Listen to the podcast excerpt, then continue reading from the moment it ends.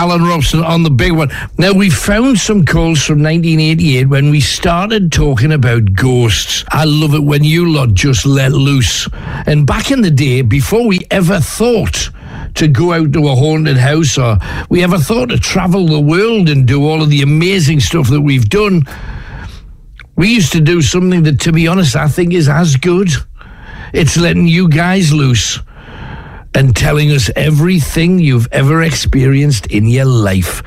1988, how many voices do you remember? How many characters? Maybe how many of you are still there? Right, our first caller is David from Newton Hall, Durham, on line three. Hello, David. Hello there. Hello, sir. Yeah, all right. Yes, what would you like to talk about? I suppose that's an obvious question. No, well, I will Well, we've got to chop our first one. How was a Wally? However, our next caller is an anonymous female who is ringing from South Shields, and she is on line one. Hello, anonymous. It's male. It is. Hello. Um, it's male, not female. Oh, it's male. Aye. Sorry. Well, hello, male anonymous person. Um, well, I'm kind of nervous, like. right. What's what's your story then? Well, it was like about seven years ago. Well, I used to live in Indonesia, you see, and um, like I lived there with my mum- my mum and dad because like my dad was working over there, and um, like now and again we'll get power cuts. Now and again, we're like when there's storms. Yeah. And um, in well, when one of the storms, uh, um, I looked at like one of the windows where there was like light shining through. Then all of a sudden, I seen like a woman standing there, and like she had um, like white hair, and um, and like she had um, Jesus sandals on and things.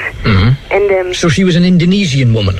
no, she was British, like in like in she was um all in like old-fashioned dress sort of thing, and it, just like really weird. She just seemed like normal, but then like a few days later, I told my mother, and and like she said um that it was just like my mother, like, and it was just really funny.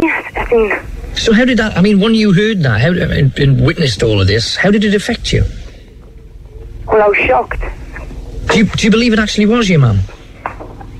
No, it was my mum's mum because I described it to my mum, and she said it was like her mum, Right.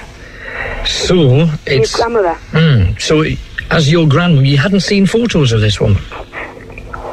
Well, I, I, I, I've never actually seen photos of her before I saw her there. Yeah. So the problem is, what do you believe she was? Was she a, a memory of the past? Was she a, a ghost, something wandering around Earth forevermore because she'd been naughty or something?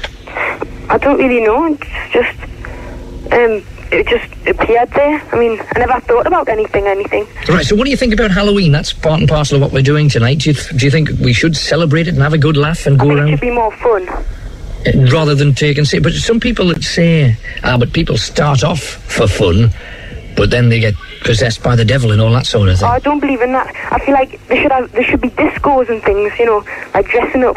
right. I mean, in America, it's really great in America because um, they dress up and all sorts of things. It's just great. so we should think of it as fun. You don't think that's the way that the devil tempts souls away from heaven? Well, I think only the bent people go into that. Right, okie doke.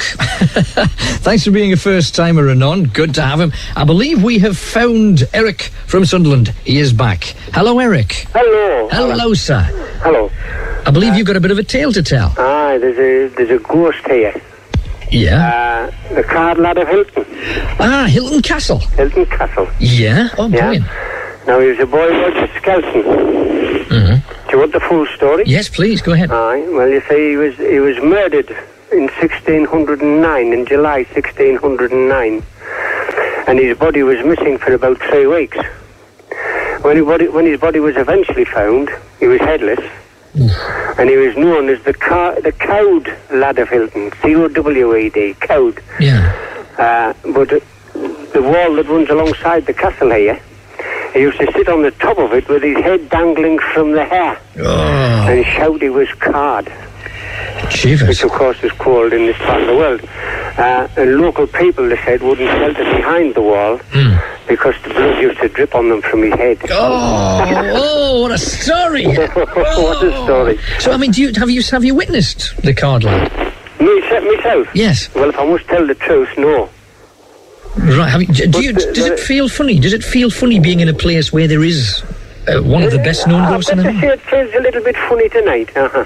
Right. Uh, not, I've not noticed it before. I've been in all times in the dark, in the you know, Mhm. Horrible days, and I've not noticed it before. But tonight it does just feel that little bit. familiar. Aye. So you reckon it, it could be the fact that it's Halloween, Uh. It's got to be tonight. Uh-huh. Right. It's got to be tonight. So, uh, what about local people? Do the locals say that they've say, they say that they're Uh, frightened to be well, there? Uh, about 30 or something like 35 years ago, there was uh, when they were building the estate round here, uh, there was a watchman's fire tipped over. You know, the old brazier fire Yes, type yes. of thing. Uh, and he, he wouldn't come back anymore. He said uh, the Cauld Lad had tipped his fire over.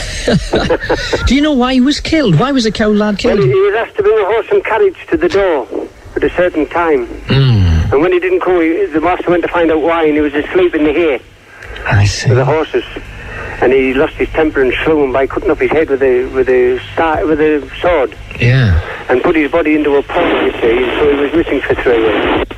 So the idea is, don't go near Hilton Castle, otherwise the blood from his severed head could Ah, drip could, on you. could well drip on you. Aye. That is it. wonderful. Eric, thank Yeah. you for joining us a tonight. pleasure. First class. What about that? Ooh, bit of a story. Blood and gore. What about that? Do we get any horsey ghosts? Headless horseman? We've got a headless Cauld Lad of Hilton. And if you, if can I just ask, if you, I know a lot of people are interested in this. If you're a landlord of a pub or a club or a hotel or a building that has a ghost, tell us about it. We want to know. Tyneside four double eight three one double eight. More night owls in a sec. Alan Robson's Night Owls. Isn't it incredible? I'm loving this. I hope you guys are too. This is taking me right back. You know, where you, you kind of turn full circle. Incredible. And the pace and the number of calls. Let's have some more. It's the night owls. We've got Justin from Gateshead on two. Hello, Justin. Hello. Hello. I've got a creepy story for you, Alan. Let's have it. Uh, I was going... One thing. I was just, I was just telling your mum I going to night owls. Okie doke. And so, like, my mum used to live in Longbenton, like, you know. Mm-hmm. And it was... My nana's house was supposed to be built on top of a monastery. Was it? And it was, uh, there was supposed to be monks in there, and I'm not sure if any of them were killed or something. Yeah. But then it was found down, there's like an estate there. It's beside West Farm Avenue or somewhere. Mm-hmm. And so there's like my mum's and like all the families had like ghostly goings on there. And my mum walked into the toilet one day and there was a like a see-through apparition beside the toilet and there was sticks all around it and it was flaming and there was like a like somebody being put to the stake, you know. Oh, in a t- in, in the toilet. Uh-huh.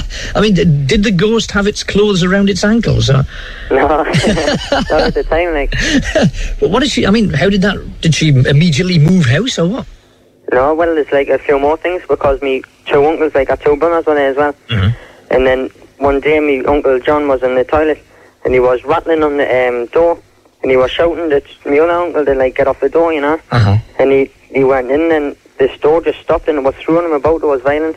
And then my uncle wasn't, the other uncle was just lying in the bed. And then I think it's been following people around since I've moved because my nana's moved now, you know. Mm-hmm. And even here today, I went to see Prince, you know, there's a plug for the most talented man. Yes. And I had my tickets on the wall and then just two. And then there was one on my door. And I woke up the next morning, I, I think it was after Halloween. Mm-hmm. And they were rearranged all over the wall, like in a pyramid thing. And then it opened the two locks on the back door, and then the fire came on. And then all my other relations who used to live there had like ghost things, and like a, a, a hand jumped on me nana's throat a couple of weeks ago, and it was like choking her. And she was just not like senile and you know. You, you sound to me though as if you totally believe that these things actually happen. You do, Well, don't you? there's a couple that's happened to me, or we had like, you know. So uh, beyond coincidence and beyond anything else, I mean, it could only be a ghostly thing. I think so. Right. Well, fascinating stuff, Justin. Thank you very much. Exactly what we're after. Right. Cheers, mate. Bye bye. So, in that case, again, the Northern Ghost experience there, actually, physical presence. You saw it, you felt it. Well, I mean, that, that is that is a big deal. And what about a burning monk being burnt at the stake in your toilet? So it, once you ma- makes you want to go seeing something like that, and you can't get in because he's there. We've got Alec Todd next, who's on line nine. Now, Alec is kindly helping us out because we've got two night owls in what is renowned as the most haunted place in the northeast. It's in Blanchland, fabulous hotel, except for the haunted room. It's the Lord Crewe Arms and Alex on line nine. Hello, Alec. Hello. Hello. Now, I believe you've had something to do with the ghost, or you, you've en- certainly encountered it. Oh yes, yes. Uh, she's actually our ghost is quite a nice one. She didn't come to an awful end. She um, simply haunts the hotel. She's here all the time. You feel her. Um, she uh, slams doors occasionally, rocks in rocking chairs, but generally she's here trying to send a message to her brother, who was exiled to France in the 1700s. And she's always trying to tell him that he can come back now, all is safe. Right. So, strange story, but uh, she's certainly very much a presence. so what? What about the ghost herself, though? You, you have encountered something to do with the ghost. Uh, I've certainly felt her presence. Lots of people, and certainly lots of people who live in the village, know that she's here, and quite a few have seen her. But um, one senses her in the room. You sense her on the stairs. Um, she's very much a presence in this building, and she's been here a very, very long time. The thing that some night owls will maybe find hard to understand, you know, the feeling when people describe it as, "Oh, somebody's just walked over my grave," and you get that sort of involuntary shiver.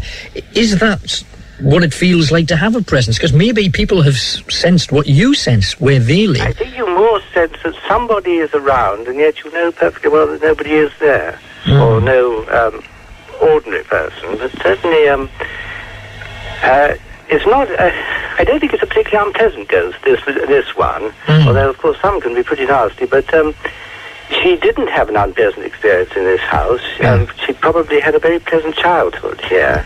Uh, she and her brother. Um, then they were separated when um, I suppose she was a youngish girl. Um, never saw him again, and seems to have decided to stay on here from about uh, 1730 onwards. Does it not unnerve you knowing that there could be some eyes from the grave staring at your every move? Not in the least. No, she's rather good company. Right, well, thank you very much for talking to us, Alec, and thanks for your help with tonight. I believe we, we have two young ladies locked I away in the room. you have if we can get hold of them. Right. Thank you very much again. So there we have got two young ladies in the haunted room. We'll be getting an update from them fairly soon. But our next caller is an anonymous one of those ones from Sunderland. It is a lady on three. Hello, anonymous. Hello, anonymous lady on line three. Are you there? Is there anybody there? We seem to be getting nothing. So our next caller, I know not from where, but I'm about to be told. It is, in fact, Barry. Oh, good heavens, we seem to be. I've just been told in my headphones we have got yet someone else who is connected to somewhere that most of the people in the northeast will know. Barry Dixon is on. Well, tell me what line he's on, please. That will be handy. He's on line ten. Hello, Barry. Hello. Hello. Now, I've just been told that you are from another ghostly place.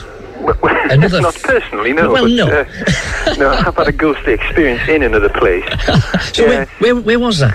But it was in a, in a public house, the Highlander Inn at Belsay. Yes, no, well. And uh, I used to be the manager up there for about three and a half years.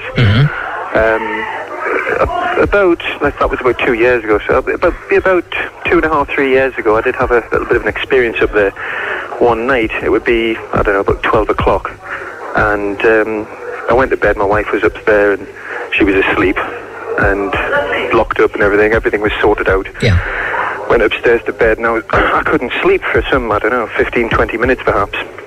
And I sat up in bed, looked down at the bottom of the bed, had a strange sort of feeling.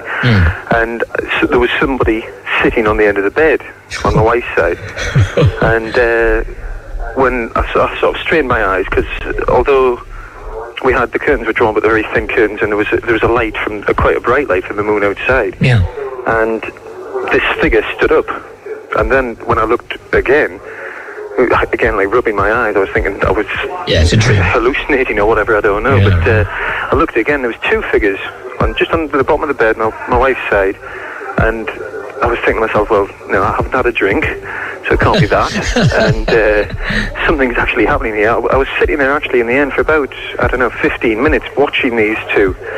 Um, not dressed in old dress at all. They were dressed seemingly reasonably modelled. Um, The chap had trousers on and a shirt. The girl had what I could only describe as perhaps a Laura Ashley sort of Yeah, yeah. flimsy dress on. We know what you mean. And I kind of leant forward in the bed, reaching out.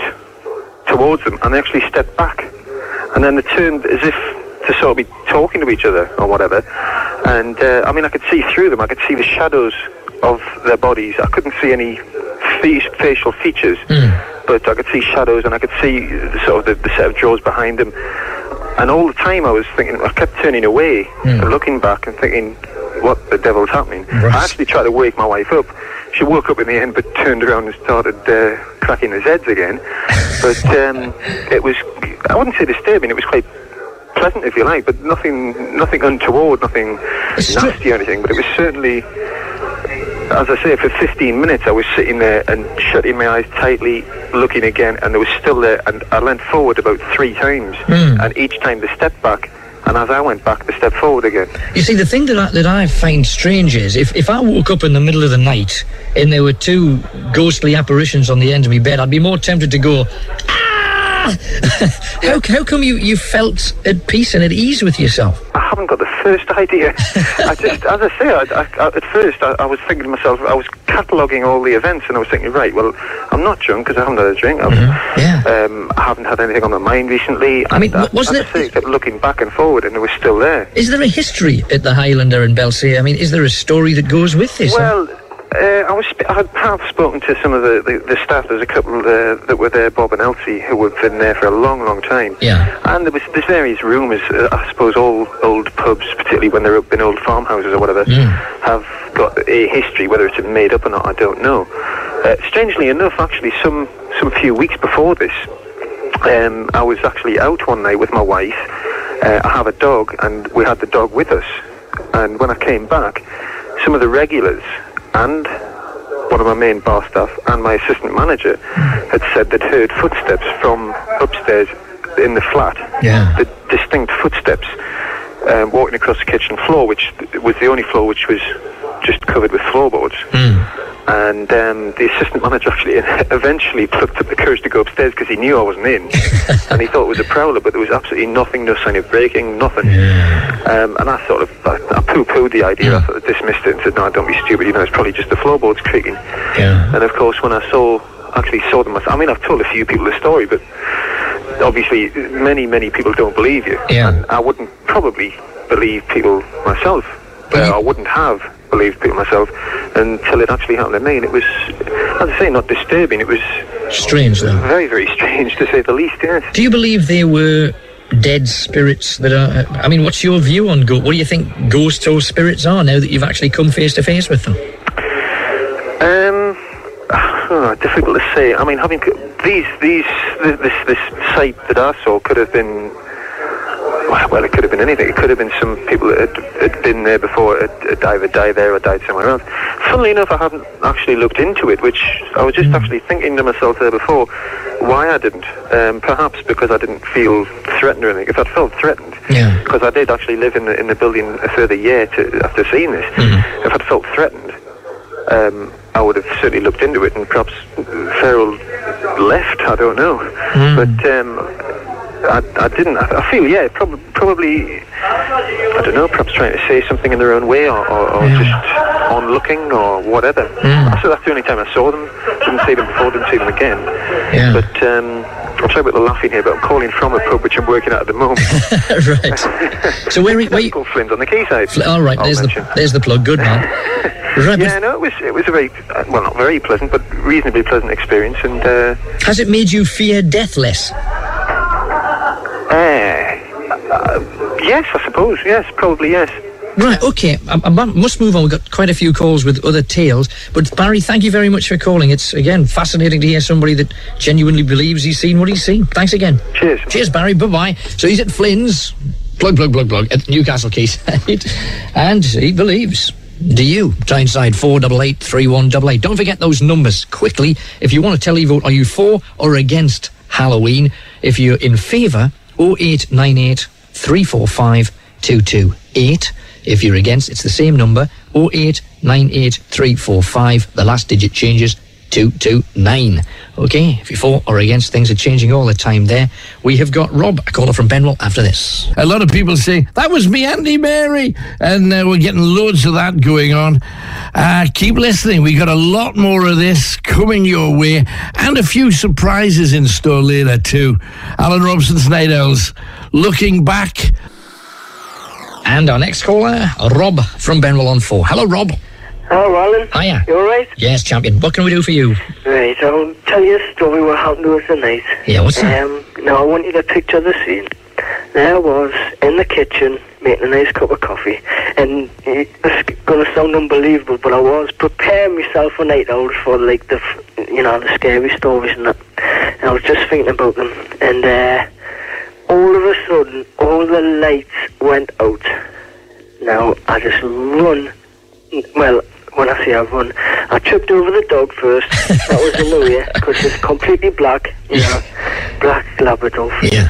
And uh, I ran straight in, and I fell straight over the dog, and crawled in the front room to tell my mum. And she, she was more interested in the film, and she thought I was just carrying on. You know, I'd turned the power off because all day I've been, you know, telling her about the Halloween thing. You Yeah, know? right. And uh, I taped that thing yesterday, what, that funny story, Yeah. what you had on at half past one. Mm. And she was more interested in the film. That's it. So, what do you reckon you experienced? Uh, well, it was a power cut actually. 'Cause, um, we've got a substation on the corner of the street, and somebody turned it off. so the whole street's been like talking in the front, you know, waiting for the. Yeah, but isn't it isn't it funny that just when you're thinking about something peculiar, or you're sitting down reading a ghost story, there'll be a power cut, or Alan, you just had to see my face. I just, my face, my chin just dropped to the floor, and the poor dog's still under the table. you didn't squash him, did you? Well, it's uh, nearly as big as me, like. Right. Didn't mess away, dog. so he, he just sort of sat there and went. "Rrrr." Um, you know this um, phone call thing about uh, if you believe it? Well, Yeah. I'm all for it, actually. Why though? A lot of people say that you're just opening yourself to the devil and all. They'll take over your soul, and you've had it. Well, we've had it that long, Alan. You get used to it. I mean, it's, the only thing I don't disagree is when, you know, the young kids, uh, like, because around our area, I'm right next to Can Street School, Yes. and, uh, you know, they're playing around there while they're building the new school there, and, you know, it's all open land now. So you don't mind these bands coming to your door saying trick or treat and with the, the lanterns and all that stuff? Well, I let them do all the tricks and treats. Like I, I like going along with them all the way because I, I want the full works before I give them any money. And that sounds horrible. Like No, it's fair dues. I mean, if they're going to sing a song, wait till it's finished before giving them the dosh. because when I was young, uh, then this trick or treat, uh, once I said penny for the guy, someone nicked me guy. He gives a penny. so I'm just getting my own back. That's brilliant. Rob, thanks very much. Brilliant. Cheers. Bye bye. They're all like that in Benwell, you know. Our next caller is Gail from Chester-le-Street, who's on six. Hello, Gail. Hello. Hello. Is there anybody there? I hope so. well, I'm lying in bed with my candle, feeling all spooky, and. I'm listening to all these tales, and I just have to pick up the phone and ring you and tell you something that happened to my dad and my family about 10 years ago now. Um, I'm not going to tell you all the full names because my dad will kill us. Right, that's, that's all right. So what happened to them? Well, my dad has always been a bit of a um, down to earth. I mean, I've always believed in ghosts and everything, but my dad's always sort of poo pooed it. You know what I mean? Um, and then about 1974, I think it was. Yes, he had a very very close friend suddenly died. He was only 42 years old, and he was like a brother to him. It was amazing, you know. And my dad was just absolutely devastated. They were like brothers. They used. My dad was always a bit of a DIY nut, and he had a shed at the bottom of the garden, um, and he never ever lent his tools out except to this one man. And this man was such a good friend to my dad. He used to just come and he used to just knock on the door and shout to me mum, it's only me. And he used to put his hand up, get the key where my mum used to hang it, and just let himself in. And whatever my dad had was his. Whatever you know he had was my dad's. Anyway, he suddenly was 42 year old, as I said, dropped down dead with a brain hemorrhage, and it was just like the bottom fell out of my dad's world. He was so depressed in that for weeks. But he couldn't um, I mean, it was about six months after he died, he started having these terrible, terrible nightmares, you know, that he felt as if he was calling for him all the time, you know, and it just was not me dad. If it had been anybody else, I could have understood it, but not me dad. He's so level-headed, you know, and Yeah. yeah. was saying, well, you know, it's probably just the way the grief's coming out Mm. in a different sort of way, you know. Anyway, uh, well, six months went by, and he started to get himself pulled together a bit. Um, and then they went to this dinner dance one night with another couple of friends. And this couple of friends were spending the night with my mum and dad. They lived at Murton at the time, so they were spending mum and dad uh, who lived at Easington. And they came in, we, we had a coal fire at the time, my mum said, oh, we're going to chop some sticks so uh-huh. we can have, you know, for the fire ready for the next morning. Right. So they came in and they went to chop some sticks and my mum, my dad come back. He went out the shed with his friend and he come back in and he says, what have you done with the axe? He says, I have never been in the shed. So they searched the house, the four of them, my mum, my dad and the company, the man and the woman. And they, they'd been out overnight but they weren't drunk or anything like that. They searched that house high and low.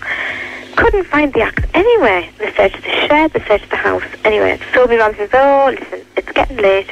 We'll just go to bed. Mm. So they just locked the shed up for the night and they went to bed.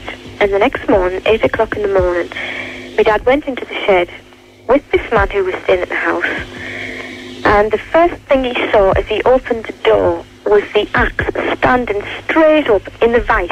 Oh. It was just standing there. I mean, there was no way anybody had been in that shed any of the time in the night. The lights were all on in the shed. Jeepers. But it was just standing there as plain as day, and there's no way he could have explained it. I mean, there's no. It was a myth, and the shock, horror. I mean, anybody else would have been able to accept it. My mum said, "Well, you know what that is," and me dad, no way. He went berserk. Yeah. He was so depressed for months afterwards because he just couldn't believe. He said, "There's got to be an explanation. There's just got to be an explanation." He wouldn't accept that there'd been anything else, and then he started to think, "Well, was it his axe? You know? I mean, it was my dad's axe, but my uh-huh. dad started to think, well, did I borrow it from him? You know, he'd had it that long. Yeah. He just couldn't, you know, he just couldn't get it into his head why this should happen. And the, my dad was really worried, and he said to me, mum, he said, hey, I think he wants to be out. I think, you know, Yeah. he, he, he died so suddenly. My theory is he died so suddenly he hadn't realised. You know how some, they say that some people die so suddenly they don't realise they're dead for a few weeks. Right, I have heard that, yeah. And they wander around in limbo. And I think he wanted the axe. My dad said it was his way. My dad said he wanted to be out. That's because that was his way of breaking out, you know. Terrible. Now, for about six months after that, the shed light mysteriously turned itself on. Now, my dad could not come to terms with this at all because he just does not believe in anything like that. Now, I did, and my mum did. We used to just go and turn the shed light off, and we never said a thing because it would just upset my dad too much. Yeah, but if it if it suddenly turned itself on, you must have been aware that something was turning it on. We knew what it was, but we could accept it. But it was worse to try and convince somebody who just just absolute skeptic, you know. He- Dis- despite the fact that he'd had it spelled out to Ah, him. you know. even to this day, I mean, that happened in 1974, and to this day, he will not talk about it. I mean, he says something happened, but there's got to be an explanation for it, and that's his finish, end of conversation. The house didn't used to belong to the Borden family, did it? Lizzie Borden took an axe That's and the gave one. her father 40 whacks, is that right? She knows it. And when she Ah. saw what she had done, she gave her mother 41. Well done. You're obviously a bit of a a bit of a uh, a horror fan or oh, I am, fan. I am. But you see, this is what was so amazing because my dad thought that everybody was absolutely crazy until Mm. it happened to him, and he cannot believe it. And that happened over 10, well, over, well how long is it now? 14 years? Mm, yeah. 14 years ago now, and there's been no explanation, and he can't explain that at all. Um, and none of our family can. We've since moved, don't live in that house anymore. I'm not But surprised. It was so familiar for him just to come and just knock and say, It's only me. And he would pick the key up off the top, let himself in, and he would take anything he wanted out of there. But I think by taking that axe, he was just letting us know he was Yeah, still around. But there's no way anybody could have got back in, and just to leave an axe standing up in the vice so that it was the first thing you saw as you opened the door. Beyond beyond explanation. Gail, I must move on. We've got tons of people on the line, but thank you very much. We're going to be carrying out, hopefully, uh, the first part of our psychic experiment. We're going to build up Uh-huh. to to get used to the idea of what we're doing over the next couple of hours, so you doubtless be able to take part. I'll be there. I'll be listening. Bless your heart. Thanks for being there. Cheers. Bye bye. So there's Gail from Chester-le-Street and how a ghost story really has changed her family altogether. And we will talk to Mary from Ryton now on line seven. Hello, Mary. Hello. Hello.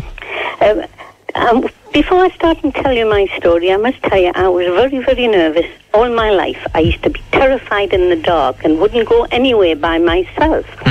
Well, it, the occasion came about 10 years ago. I had to move. My husband got a job away. And we went round looking for houses. And at last, I found the ideal house. I thought it was marvellous. Mm. I don't know how anybody could fall in love with a house, but I did. and as we were leaving to take the key back to the agent, I had a horrible feeling that there was somebody in the garden watching me. And as I turned round, I said to my husband, Look, there's not one flower in the garden. Everything was green, green privet hedge, green grass, and not one flower, which I thought was peculiar. Hmm. Well, we settled into the house, and I could see the door handle move and the door open, and I was waiting for somebody to pop their head round, and there was nobody there. And this happened a few times. And I thought I was frightened to tell my husband about this, you know, and you know, he's go, oh, you're daft.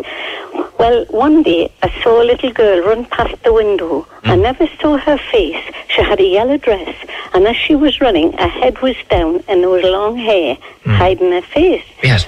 A knock came to the door, and I went to the door, and there was nobody there. Now, this, the door handle, and this girl happened a few times.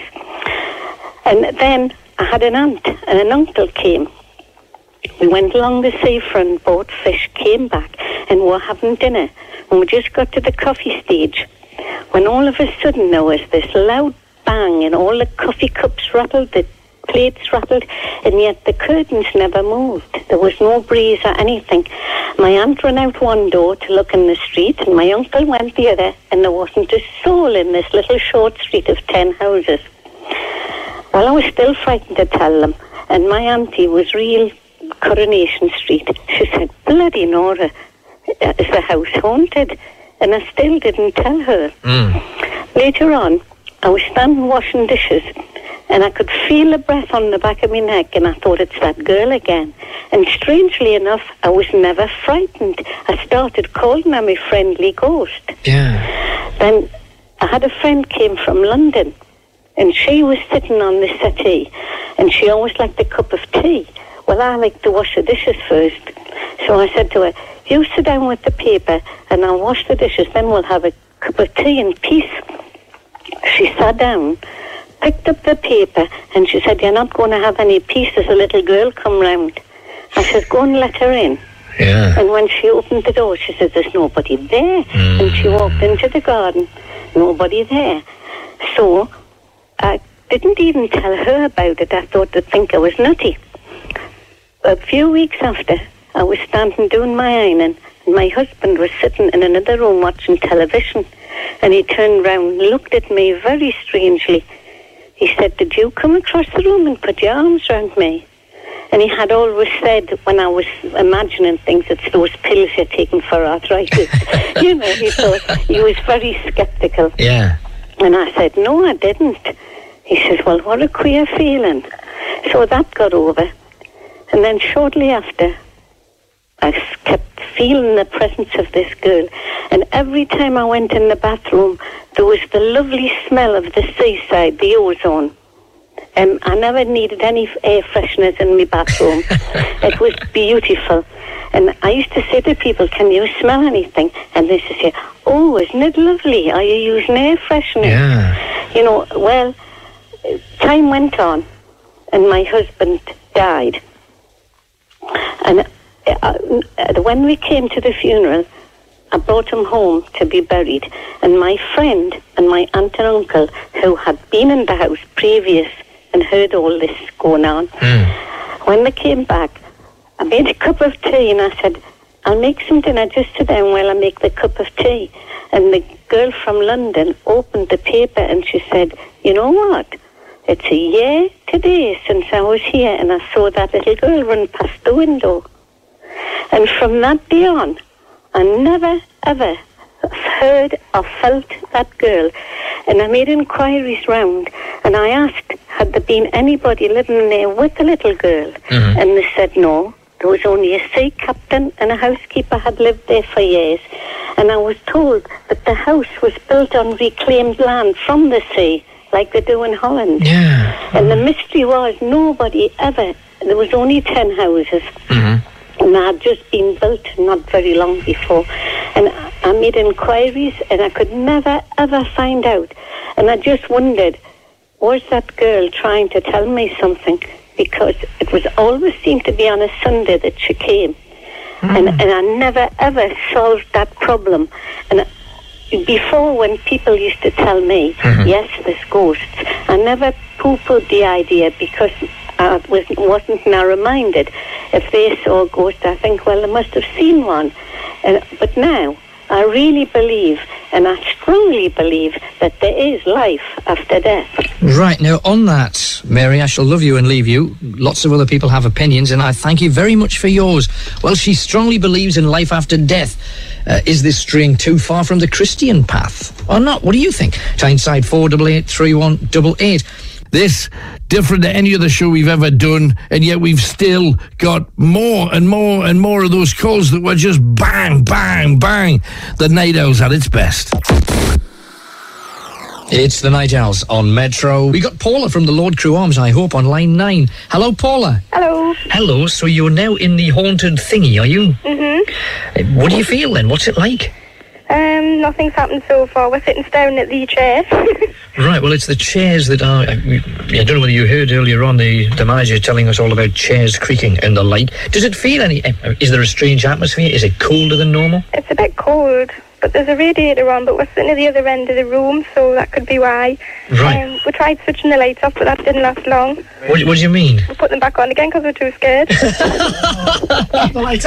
Keep- well, Joe behind me has just yelled, keep the lights out. That's the way oh, you'll. no. Go on, just turn the lights out. Okay? I'll try. Right, we'll come back and check on you a little bit later, in, about an hour's time. So enjoy. We keep the lights out. That's the only way you can do these sorts of things. On line 10, we have got Billy, who's calling from somewhere in Gateshead. Hello, Billy. Hello. That sounds like Billy Fane. It is. Hello, Billy. How are you doing? Champion. so, what about ghosts and you? Are you a believer? um, well, I mean, this region's just full of them, isn't it? Yeah. I think it's the castles. Mm. There's grey ladies and serpents and all kinds of stories. But I, I've got the, yeah, this. This actually happened. This, it's, it's. I mean, I saw it. Yeah. So, what, yeah, was it? Was one night in, uh, well, one afternoon, winter's afternoon, one of those grey, murky, sort of foggy afternoons in in Benwell, and um, and this traffic warden who'd had an awful long day searching for cars to put tickets on took uh, took refuge in a in a betting shop doorway. Um, he, he didn't actually venture into the betting shop, but he, he did stand in the doorway and and then he noticed this guy parked on a double yellow line just across the road, and he couldn't resist it, and he and he came leaping out of the betting shop and tore across Adelaide Terrace and got flattened by a bus, and uh, and three days later huge funeral. You know, there were lots of people there who were delighted to see him gone, and and had this this beautiful service. And when it came out, was a ticket on the hearse with his signature on it. Oh, absolutely brilliant. Lovely tale. I've got a really one. I have. Have you, well, what, Yeah. what is your really one? I, I, I, I, this, this, no, this, this really is. It's. Um, I keep quiet about it, you know, because people sort of ridicule you about about uh, doing it, and I don't like being laughed at. But um, it, it was a night some years ago. I was I was working. There was a time when the when the nightclubs were big Yeah. in in the northeast, and and you know we used to finish. you- You'd, you'd finish a show two, three o'clock in the morning, and uh, I suppose that makes it sound all the more ghostly. But it was, it, it, it, it really. Th- There was a, fr- a friend of mine, a lad, a lad I went to school with, and um, and he was and he, he was killed on a on a motorcycle. He was killed in a motorcycle accident. Um, it, it, it was a one of those those freak things. The, the guy the guy who his his motorbike hit a car. Um, and uh, well, the details don't really matter, but he uh, he was killed. He was killed outright. It was just and and I was driving back from from doing a show, and sometime afterwards, and I came around a bend close by to where this accident had happened, and I looked in my mirror, and and I uh, I swear by everything that's gone that I saw him in my mirror sitting in the back of the car, and I turned round and saw nothing, and turned back and looked in the mirror and saw the lad sitting there, and. Uh, and I've I've never I've, I mean I've never had any other experience like it. I've never I mean I don't you know I don't uh, profess to be into these things at all. But um, I saw him there, and I and I uh, and I turned round, couldn't see him, and turned back and looked in the mirror and saw him again. And I just I mean I I, I can't explain it. I don't know I don't know why or what, but that's that's what I saw. Right, in in a word, Billy, if I, if I can just uh, push you on, what I want to find out is: Are you in favour of Halloween or against it? Do you think it should be enjoyed and carried on, or should it be stopped altogether? Oh, I don't know. I, I, I suppose it. It's it's it's it's difficult to say that, isn't it? I mean, the, the uh,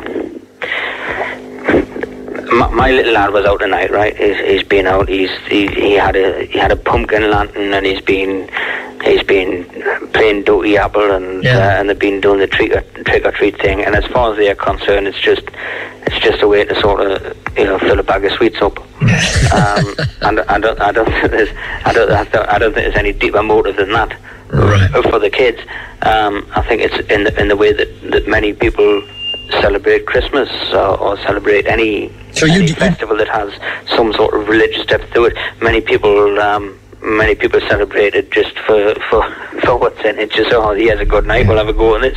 Right. So there's no threat in it, as far as you're concerned. Um, Uh, I, I, I, well, I think not as far as i- i- you know, taking taking it in that in, in that hmm. context. No. Right, okay, Billy, thank you very much. In Panto at Gateshead Leisure Centre, as well we know this Christmas. so we shall enjoy that. And thanks for coming on, Billy. Oh, thank you. Cheers, mate. Bye bye. So, little Billy Fane. Wonderful stuff. We've got Dee from Washington next on line 10. Hello, Dee. Hello. Hello. Hiya. Um, yes, I'd like to talk about Halloween and children knocking door to door and accompanied by adults. Yeah. Right, well, all it takes is for one child to say trick or treat at the door of a pervert, and he or she might invite him or her in for a treat, and you never know what could happen after that. And now, I do believe in Halloween, though. I do think it's a good thing for children. It's the one time of the year when they can let their imaginations run wild with them. Yeah, so you're for and against then? I'm for Halloween, I'm just against children unaccompanied knocking door to door. Right, is it not something, but in truth, is it not something that maybe you've done in the past, either carol singing or Halloweening? I've never been allowed to do it. Right. So, so it's dangerous. But uh, these, uh, you say the pervert type, uh, do do the pervert types actually do things like that in their own homes, or do they snatch in from the streets? I, I don't know. well, I do know of one that has done it in his own home. Uh, he's locked away now. Thank heavens. Um, So, in favour of Halloween, basically, but against kids knocking on doors. yeah. Eh, Now, you see, there'll be some kids listening to this saying, Killjoy, Killjoy, Killjoy, and also saying, it's just because you're tight. Don't want to give them Yes, I'm that as well. we've, had, we've had five groups of children knocking our door just tonight. Right. And did you give them anything? No, we did the other night. But anyway, I've got another point to make anyway. What's that? Right. Um, I hope that somebody from Whitburn calls in tonight because it's got two great spook places, What's that? supposedly. Now, one's a pub that you've been into yourself. It's a Jolly Sailor. Yes. Yes, Right, been well- in there. Yes, um, the sailor was supposedly, supposedly killed there. I don't know how. That's why I'm hoping somebody will come on to tell you exactly what happened. Right. But anyway, he must have enjoyed the booze at that pub so much he keeps calling back.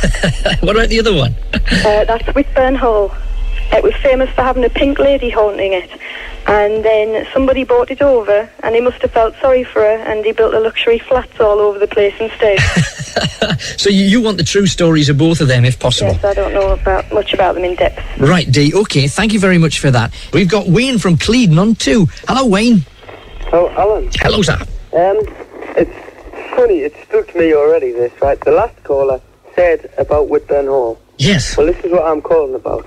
The Pink Lady.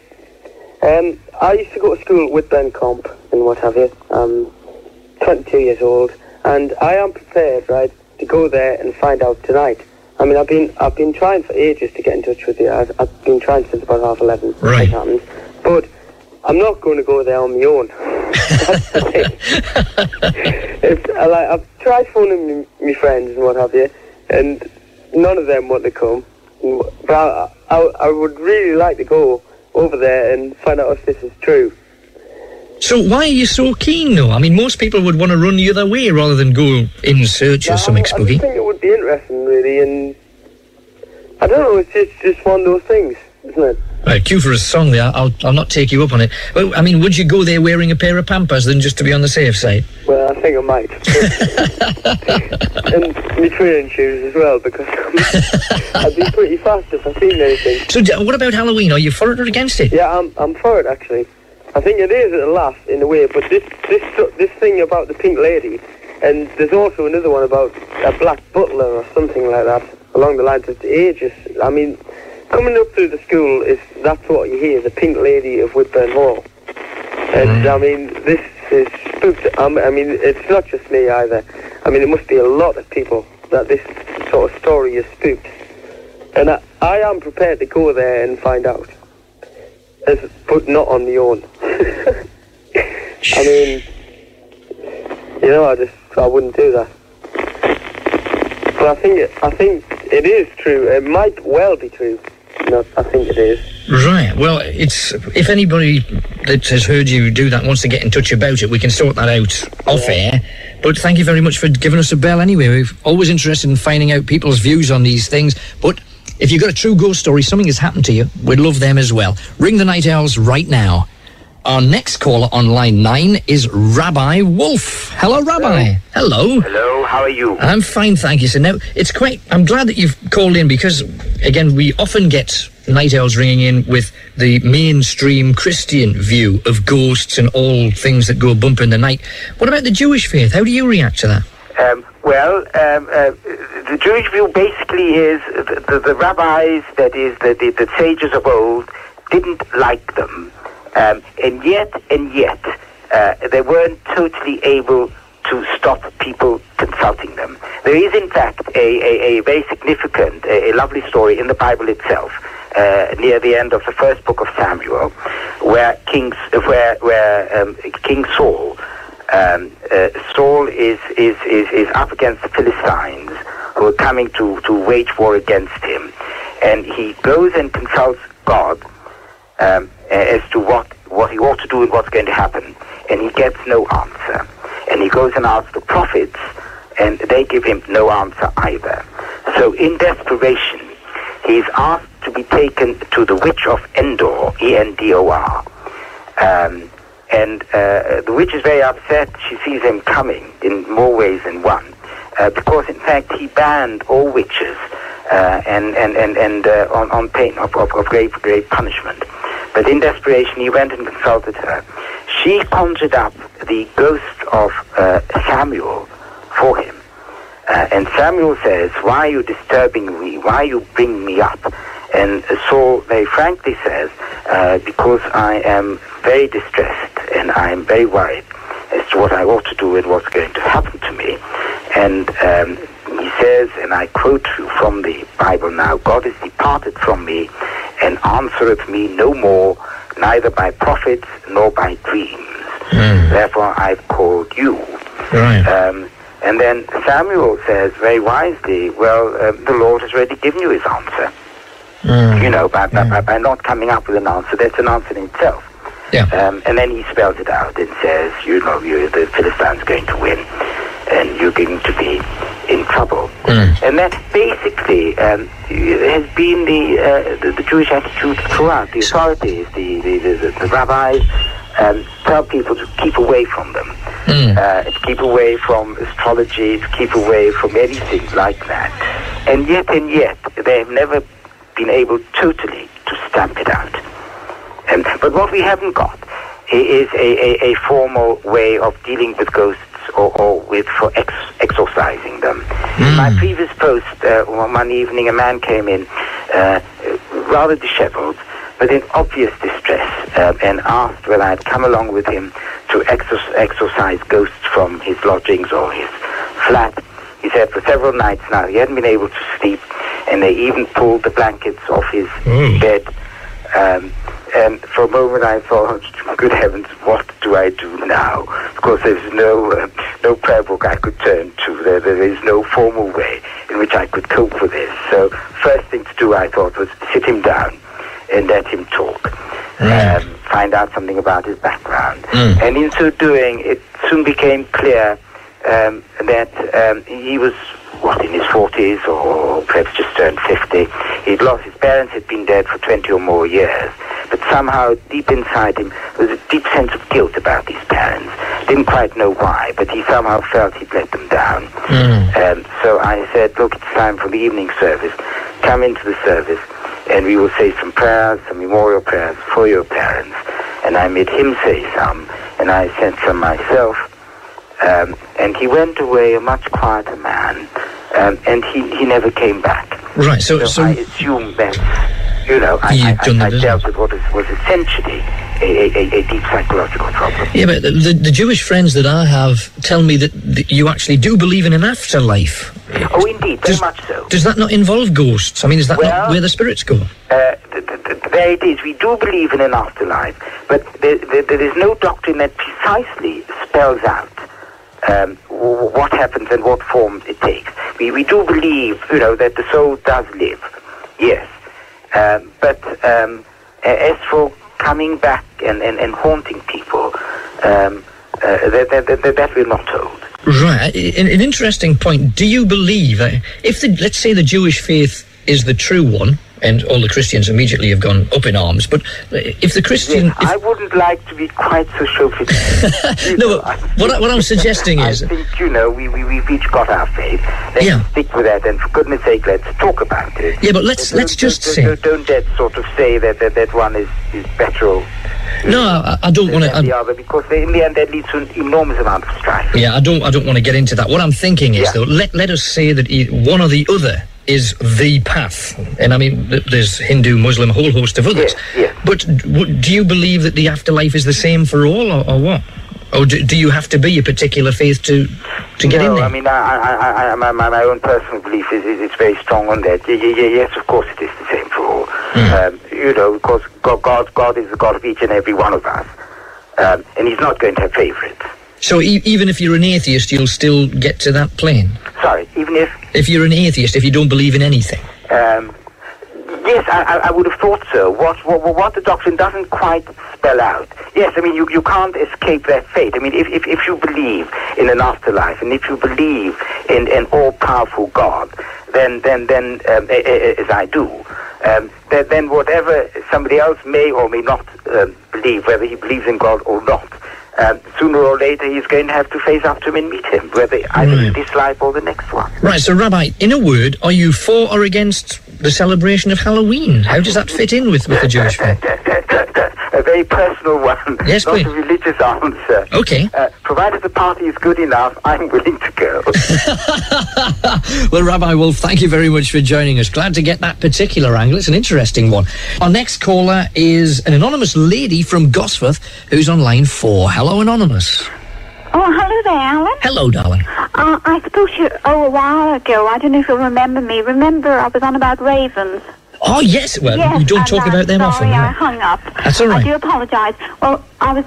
What I wanted to say was, um, my mother passed away, and I, uh, that night, um, the thing is, various families, we were all up awake, and this was about three o'clock in the morning, um, and we heard this knocking. It started and sounded like it was coming from underneath the bed.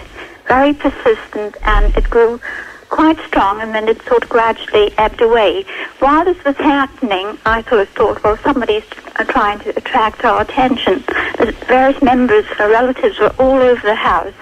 Uh, so I was nearly halfway down the stairs and it just stopped. The next day I spoke to my uncle, who happened to be sort of, he was skipping down in the living room.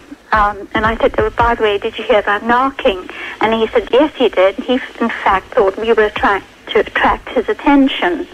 Um, the other thing was um, that same night, uh, the light went on. At least my sister, you know, her, she sort of saw the light come on underneath the door. Yeah. And she thought someone was going to come in for a glass of water because she was sit- um, well, they were sleeping in the breakfast room. But um, obviously, you know, nobody came, and and my uncle apparently had to switch off the light, which he didn't put on to start off with.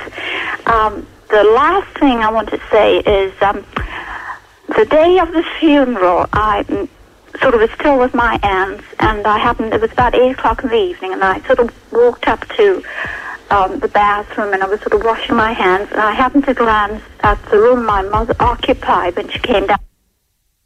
And I was just sort of, um, well, I was just sort of, you know, stood stock still, and um, I'm, I'm afraid I did get a bit alarmed because the next thing I know, I was sort of yelling my mother's name, and my relatives downstairs, they heard me, and they sort of ran up the stairs.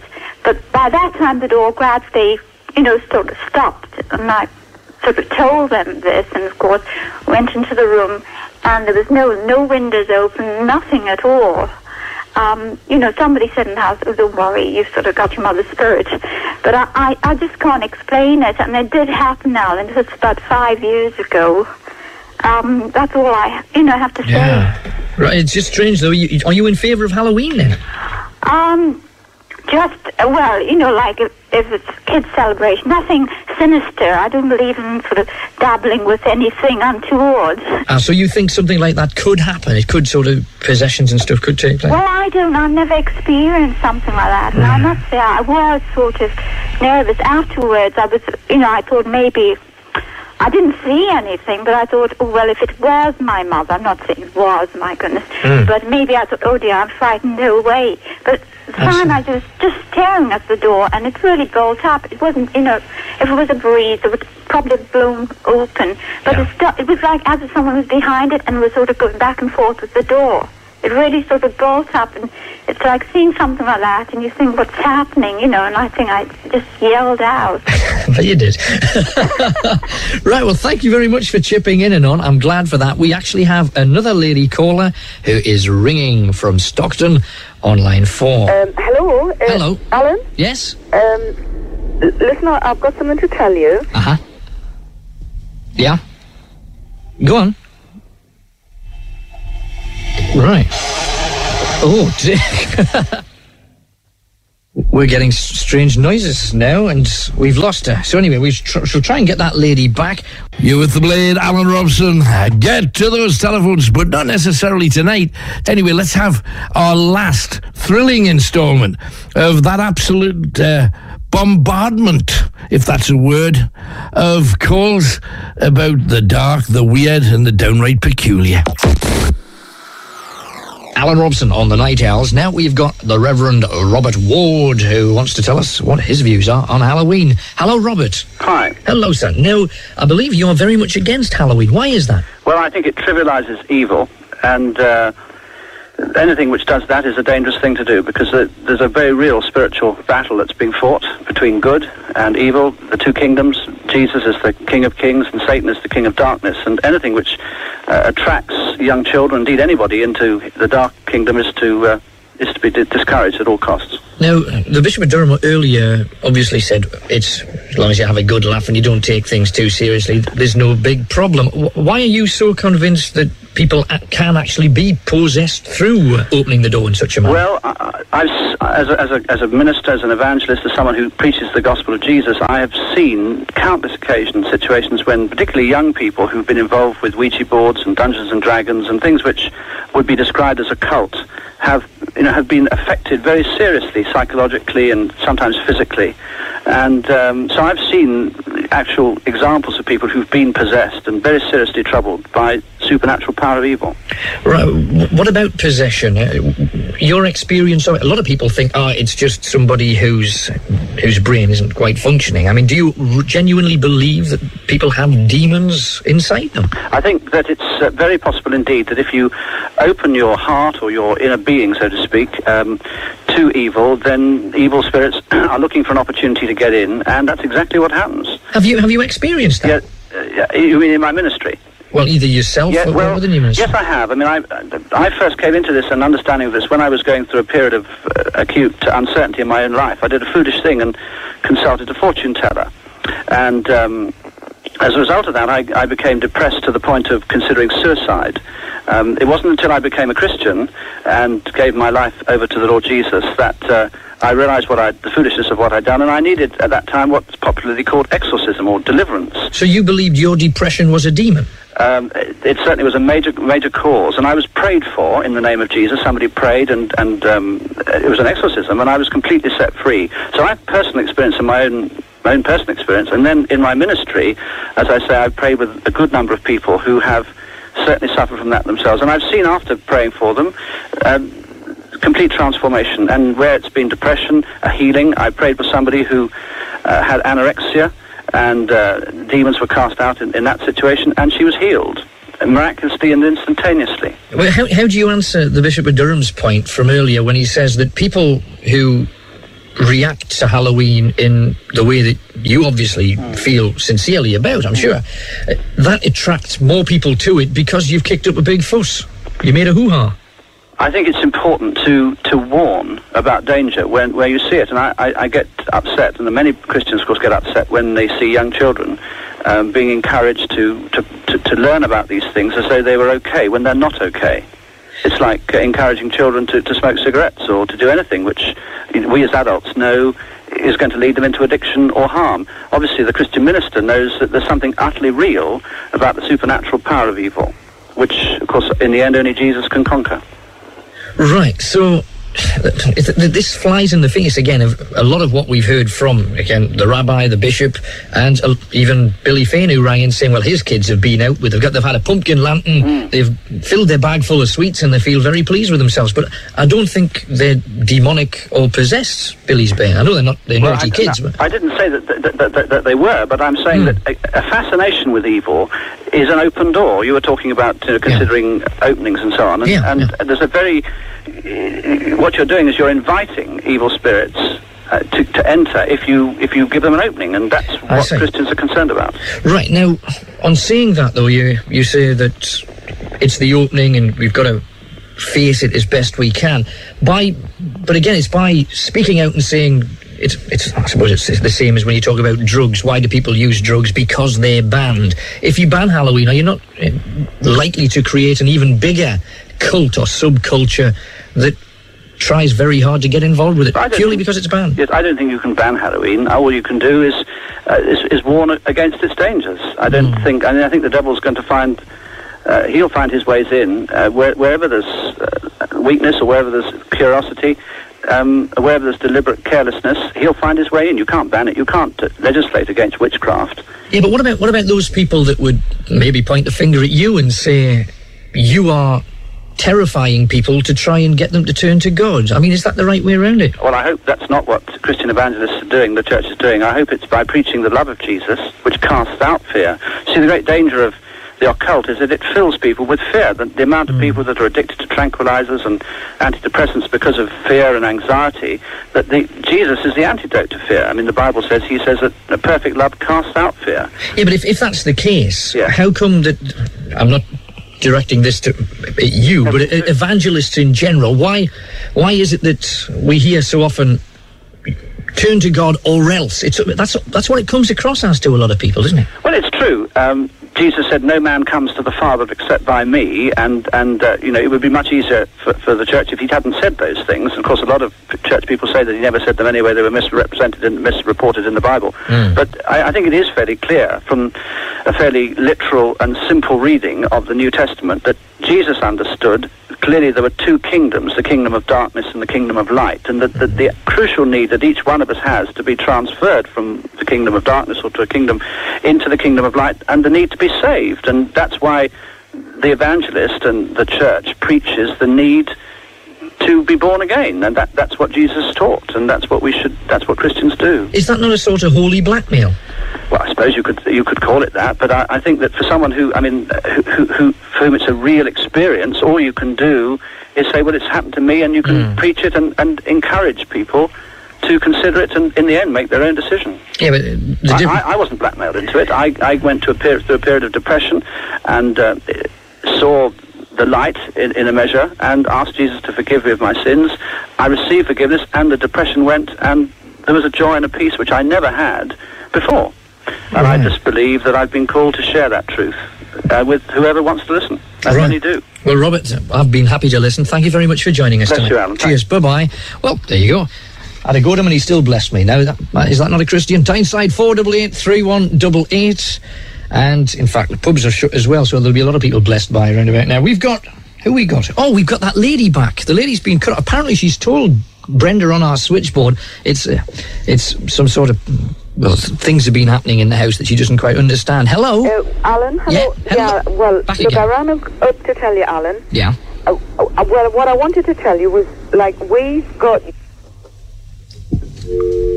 Oh, she's she's gone again. Whoa, steady boy. We've got Colin from Felling. I hope if he's there on line nine. Hello, Colin. Hello, Alan. Hello, sir. Um, I usually like uh, night owls a lot, but tonight you've really put the wind up me tonight. Uh, because uh, I had an experience three year ago, and I'm still having the experience of it now. Yeah, what was that? In a small way. That was um, three years ago. I went on holiday with some uh, relatives, and I had a bit of an argument. And um, I said, "Well, an argument is an argument, and that's the end of it." But somehow it, it came back home with me and uh, continued. And one night I went to bed after being out, and uh, I thought my friend had wandered into my room. Uh, you're talking about what? One, two o'clock in the morning. And um, I thought, that's funny, he doesn't normally do that. So I, got, I managed to get up and I noticed that he was sleeping in the uh, sitting room. So I went back to bed and I suddenly realised I couldn't get up anymore. What was that? I was absolutely uh, frozen stiff with fear. So the next morning I told my friend, I said, "Uh, were you up? So he says, no. I said, well, I'll tell you something. I said, I've had a visitation. And he wouldn't believe it, Mm. which obviously you wouldn't, Yeah, you? I would imagine you wouldn't know. So, over that uh, weekend, on the Saturday in broad daylight, he was in the kitchen making a cake when the, the kitchen door slammed shut behind him on its own. That night, the lights were switched on when we were out. We had to have the lights off when we left the house, and they were on when we came back. Oh, yeah. So the tension grew and grew and grew to the extent where I couldn't sleep for a fortnight. I had to sleep during the day. So, uh, does it still affect you now? You mentioned that you're still having problems. Oh yes, um, not so much now, but occasionally when uh, me uh, family tend to, you know, help the best way they can. Um, with me being disabled, occasionally the tension builds up a little bit, and uh, then I start jumping. Right. So you, you need a bit of a safety valve somewhere where you can go and calm calm yourself down and sort yourself out. But do you? I mean, to the best of my knowledge, nobody's been hurt by a spirit or a ghost or anything of that sort. You know, directly anyway. Uh, basically, they, they tend to do funny things around the house, like slam doors, switch lights on, basically to let you know they're there. So you think the northeast ghost is, is of the poltergeist sort, the troublesome pest? Well, the trouble is, in my case, it, it, apparently it's an ancestor. It's me great great grandfather who I never knew. Does that not make you feel better though? Because family, I mean, there's less likelihood of your family hurting you or injuring you. Well, not well. It, it doesn't. It, it, uh, to be honest with you, uh, it doesn't help me at all because the simple reason I never knew him, and at the same time, if I get annoyed or frustrated, he gets annoyed and frustrated. Right. Sort of thing, and uh, in the end, I end up paying for it. Right, well, let's hope you don't. And thank you very much for being part of the, the Night Owl crowd tonight. We want to hear more calls from people that have genuinely, or they genuinely believe they've experienced something. Exorcism, what, anybody been exorcised? We heard earlier that uh, our friend Robert Hand, well, have you? Tyneside 488 3188. A gentleman's called us, uh, he's a teacher, I'm told, at the Royal Grammar School. And I think he may well be, may already have left However, he was a teacher at the Royal Grammar School and he's connected to the Scripture Union. Wonder what they have to say on such a subject. The gentleman's name is John Stevenson. Hello, John. Hello. Hello. Now, what is your view of Halloween then? I'm sort of very concerned, especially about the emphasis that's given to Halloween in, in schools. Mm-hmm. Um, I mean, I think most schools that spend a lot of time on Halloween are at the younger end of school, the primary, the infant, junior school, and where children there are very impressionable, very vulnerable.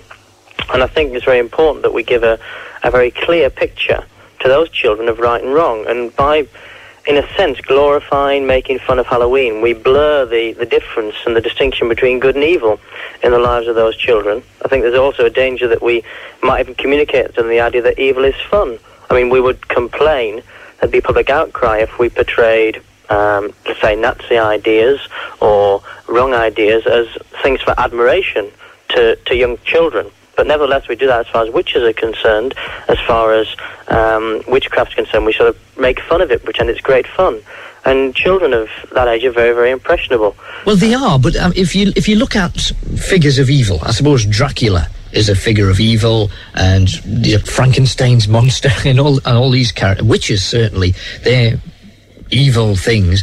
In the whatever story you read, they always get their comeuppance at the end. I mean, is, is that not a strong enough moral to overcome well, I think anything? that might have been true when you and I were children, actually. But if you read many children's books these days, in fact, the witch is not portrayed in that sort of way. It's portrayed in a way that makes the witch a sort of lovable, nice character, and less and less the idea of good and evil competing and good winning out, which of course is the traditional view of Halloween, mm, All mm. Hallows Day is about Yeah. good winning out. That's less and less portrayed in children's books. Instead, we get this glorification, I think, of the ideas of evil. The idea of evil, in fact, in the in the upcoming and winning, and uh, you know, I think we've got to be careful about those ideas that we communicate to children.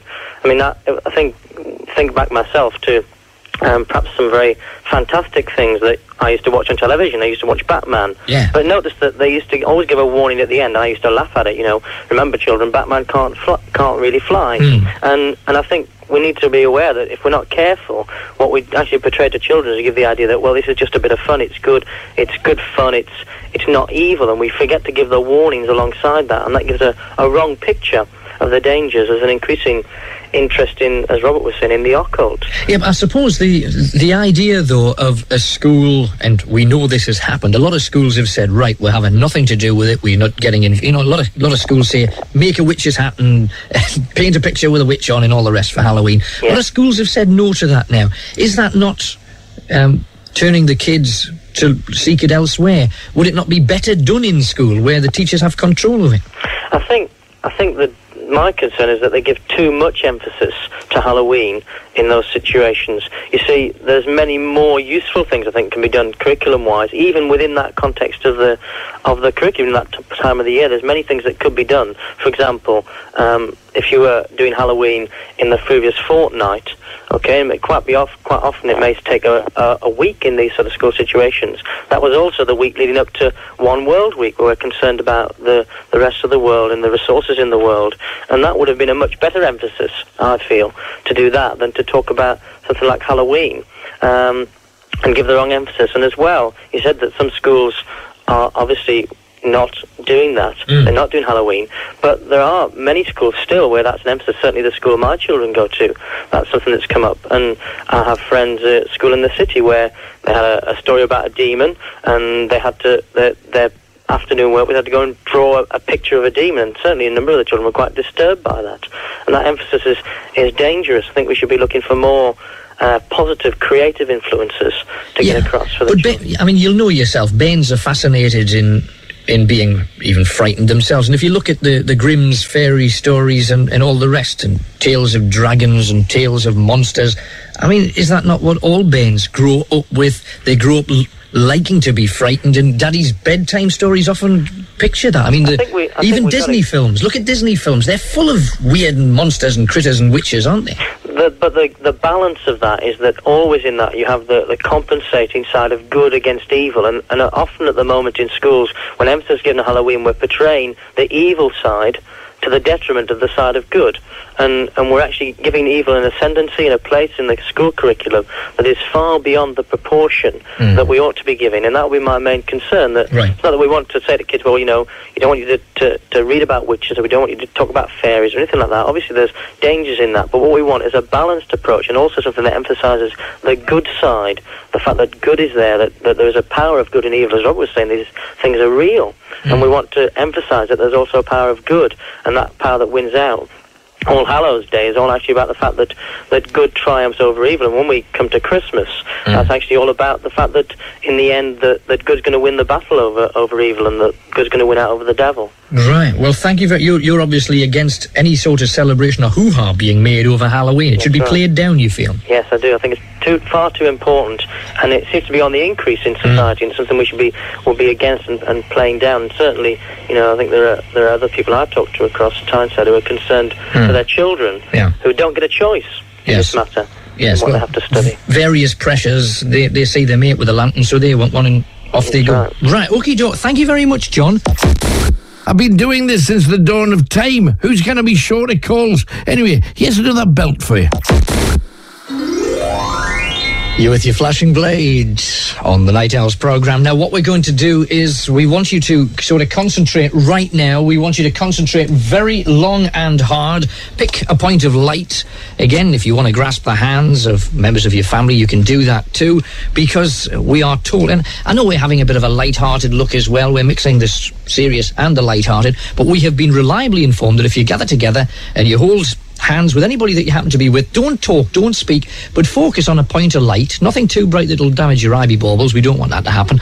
But focus on it, concentrate, and you can think of an opening. And I know that people have pointed the finger and said naughty poos, but all the rest. But if you concentrate, concentrate very hard. Do it now. Concentrate.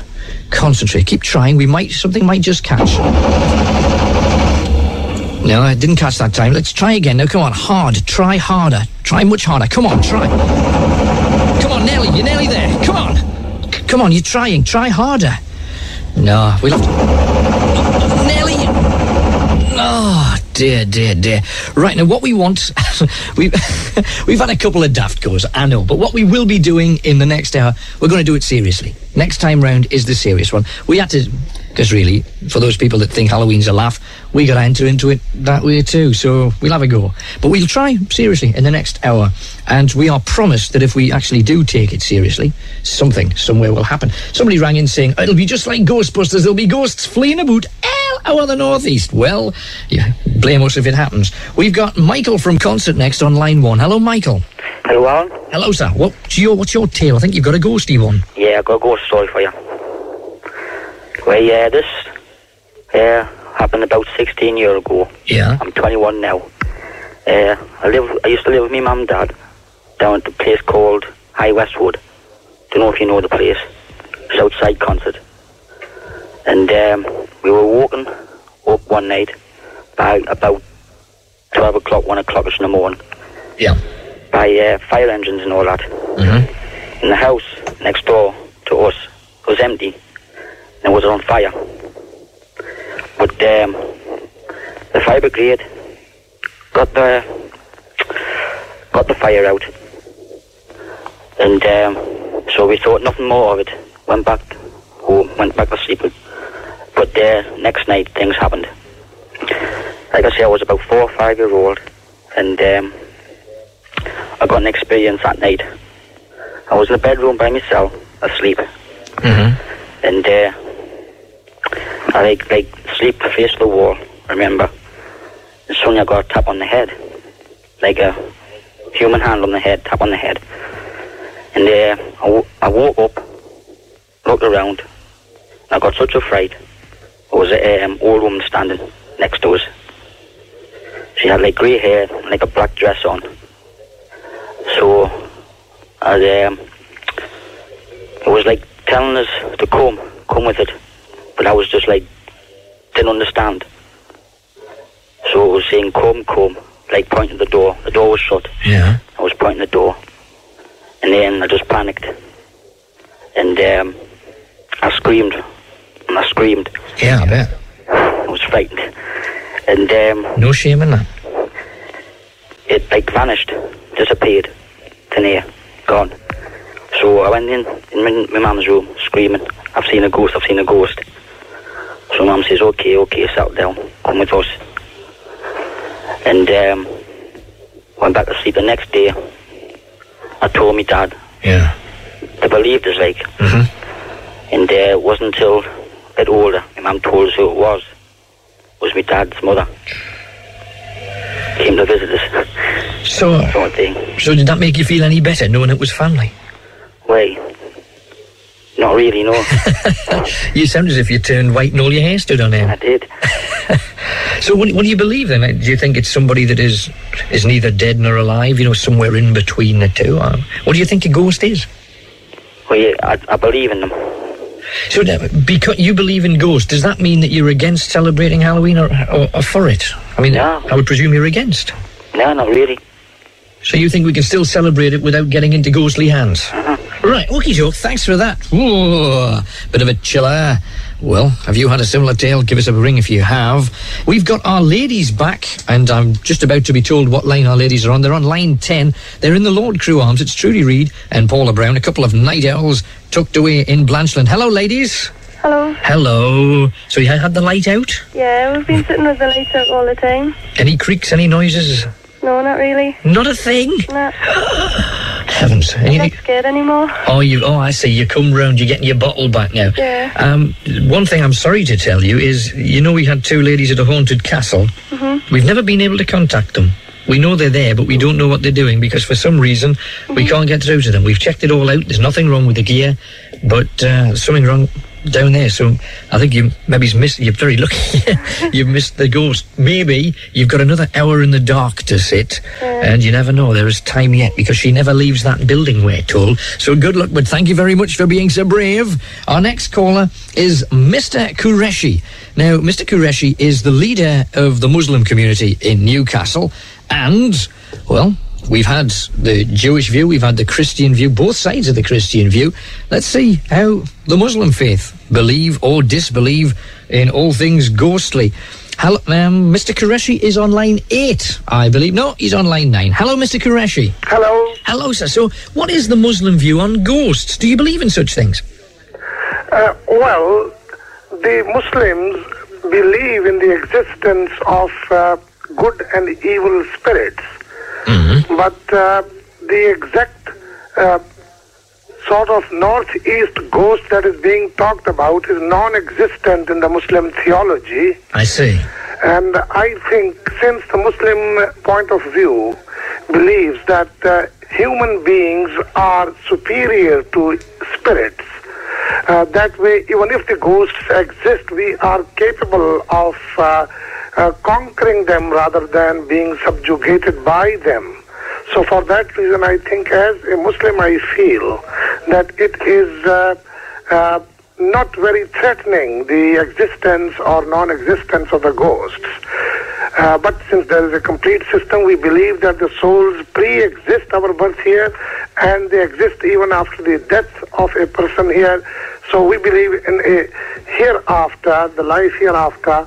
Uh, but I think uh, ghosts, as are uh, visualized in the context of Halloween, are uh, not really dangerous because they are not so much an evil uh, as they are fun or festivity for the children. Yeah, so I mean, young Muslim children must take part, as the rest of society does, in, in the hats and the ghosts and the skeletons and stuff. Uh, I have no objection if the Muslim children go and take part in these things.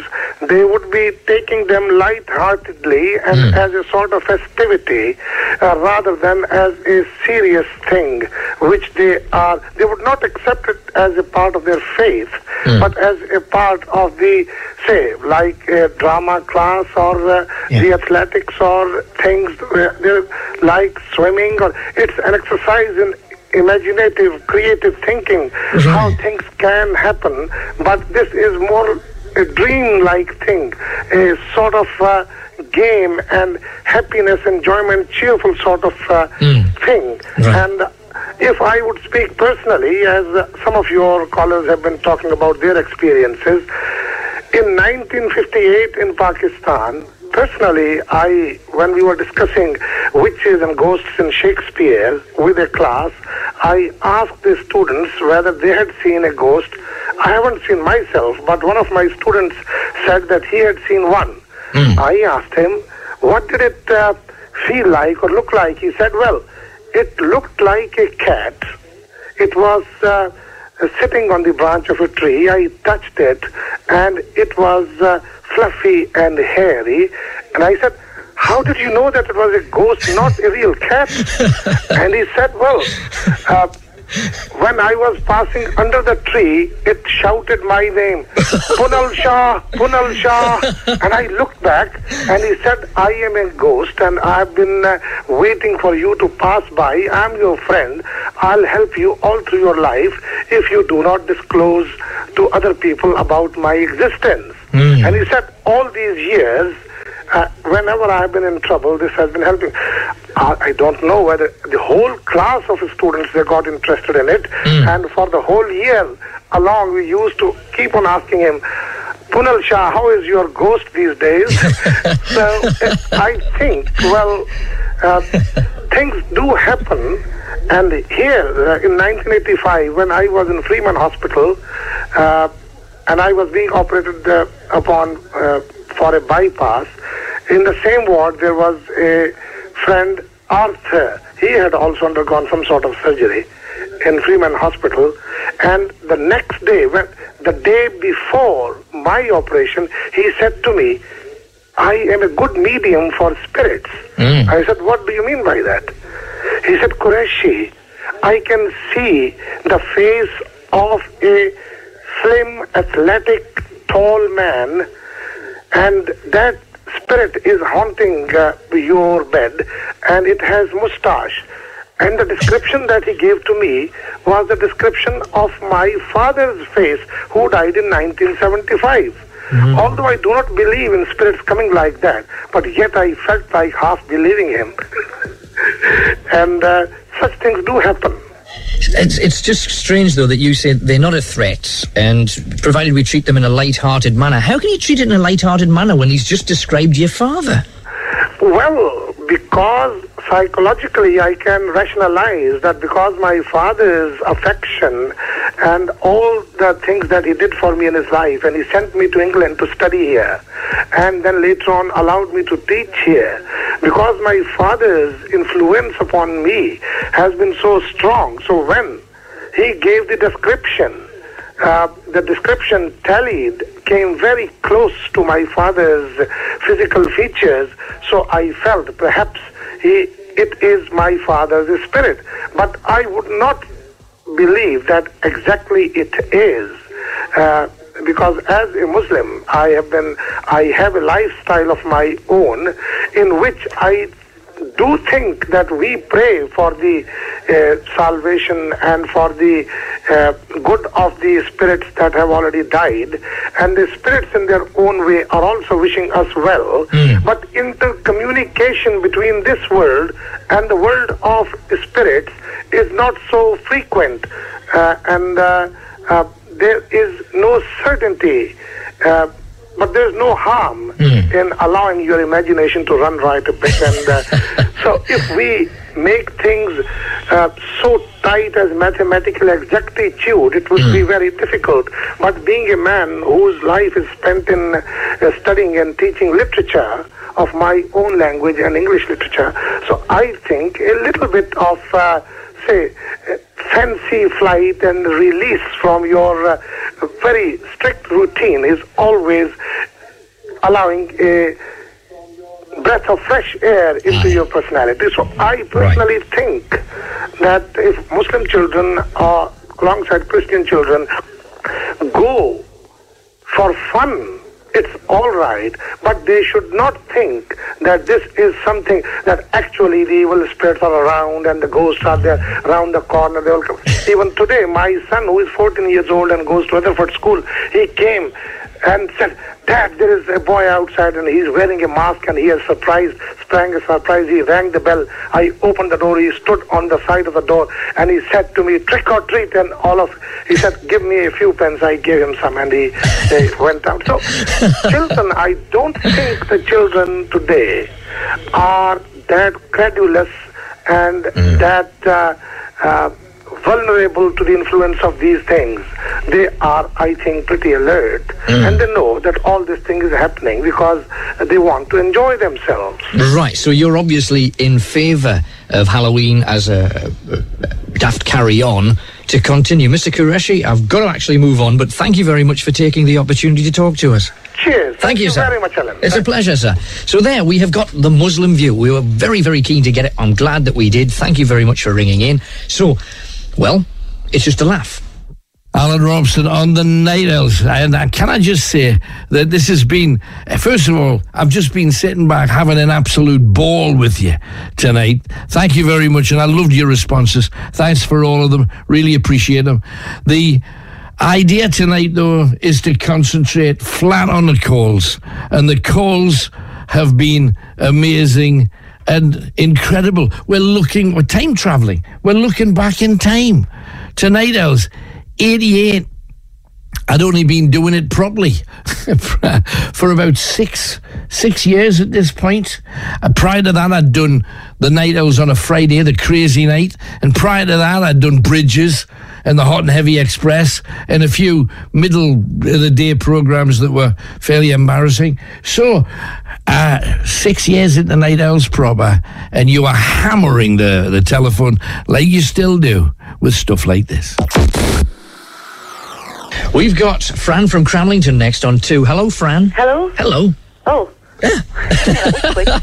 Some of the sort of religious people coming on, Mhm. you know, and particularly that um, Reverend Robert Ward, was it? Yes. I think it was that.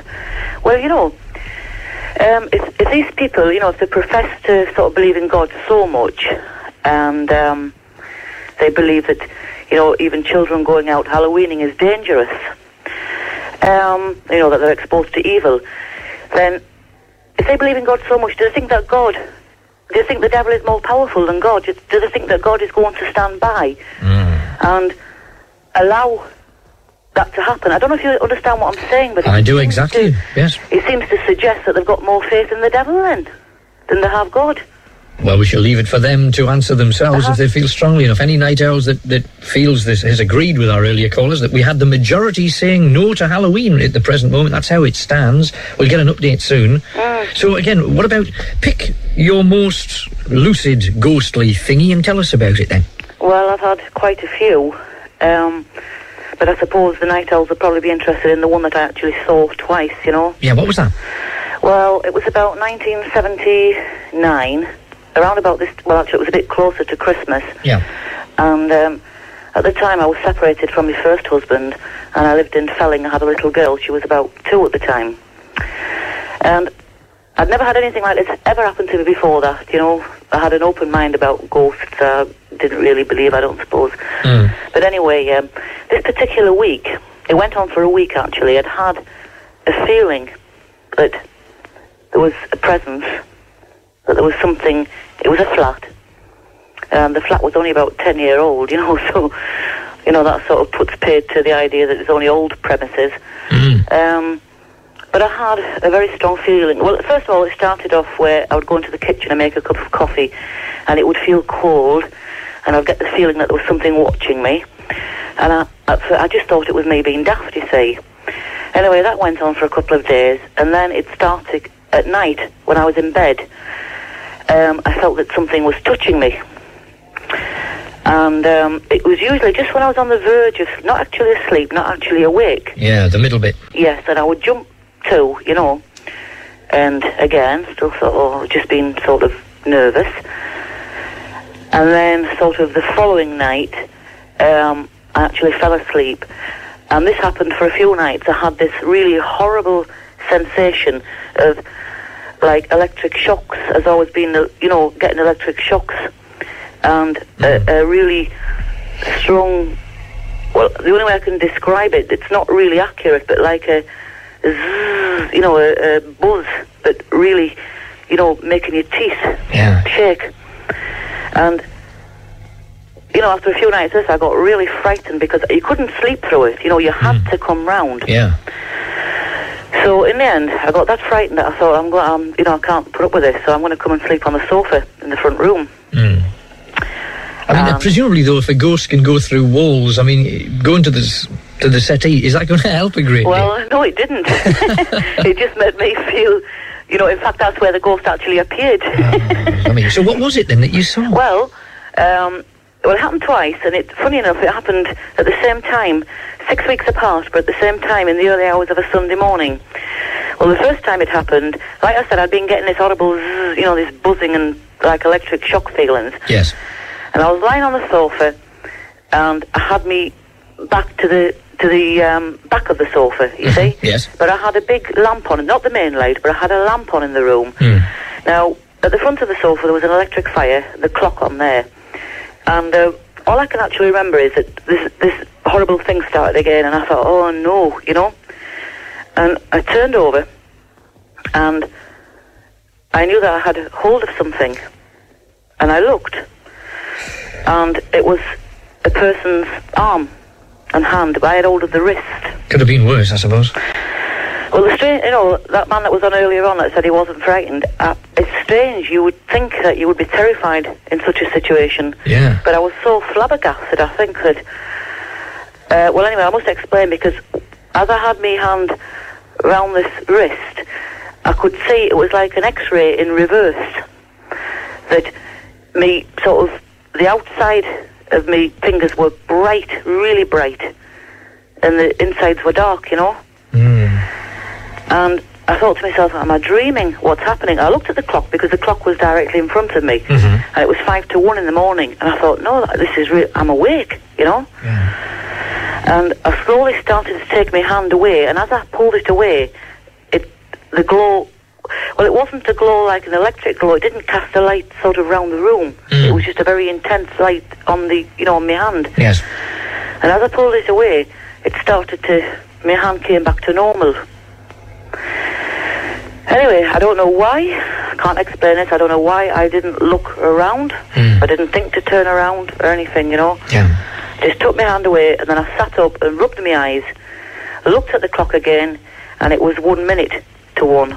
So the, obviously the experience had taken four minutes, although it didn't seem like that. Yeah. You know? That's weird. That's, I've never heard of that before. Yes, well, the strange thing, well, it happened not exactly the same, but it happened again six weeks later.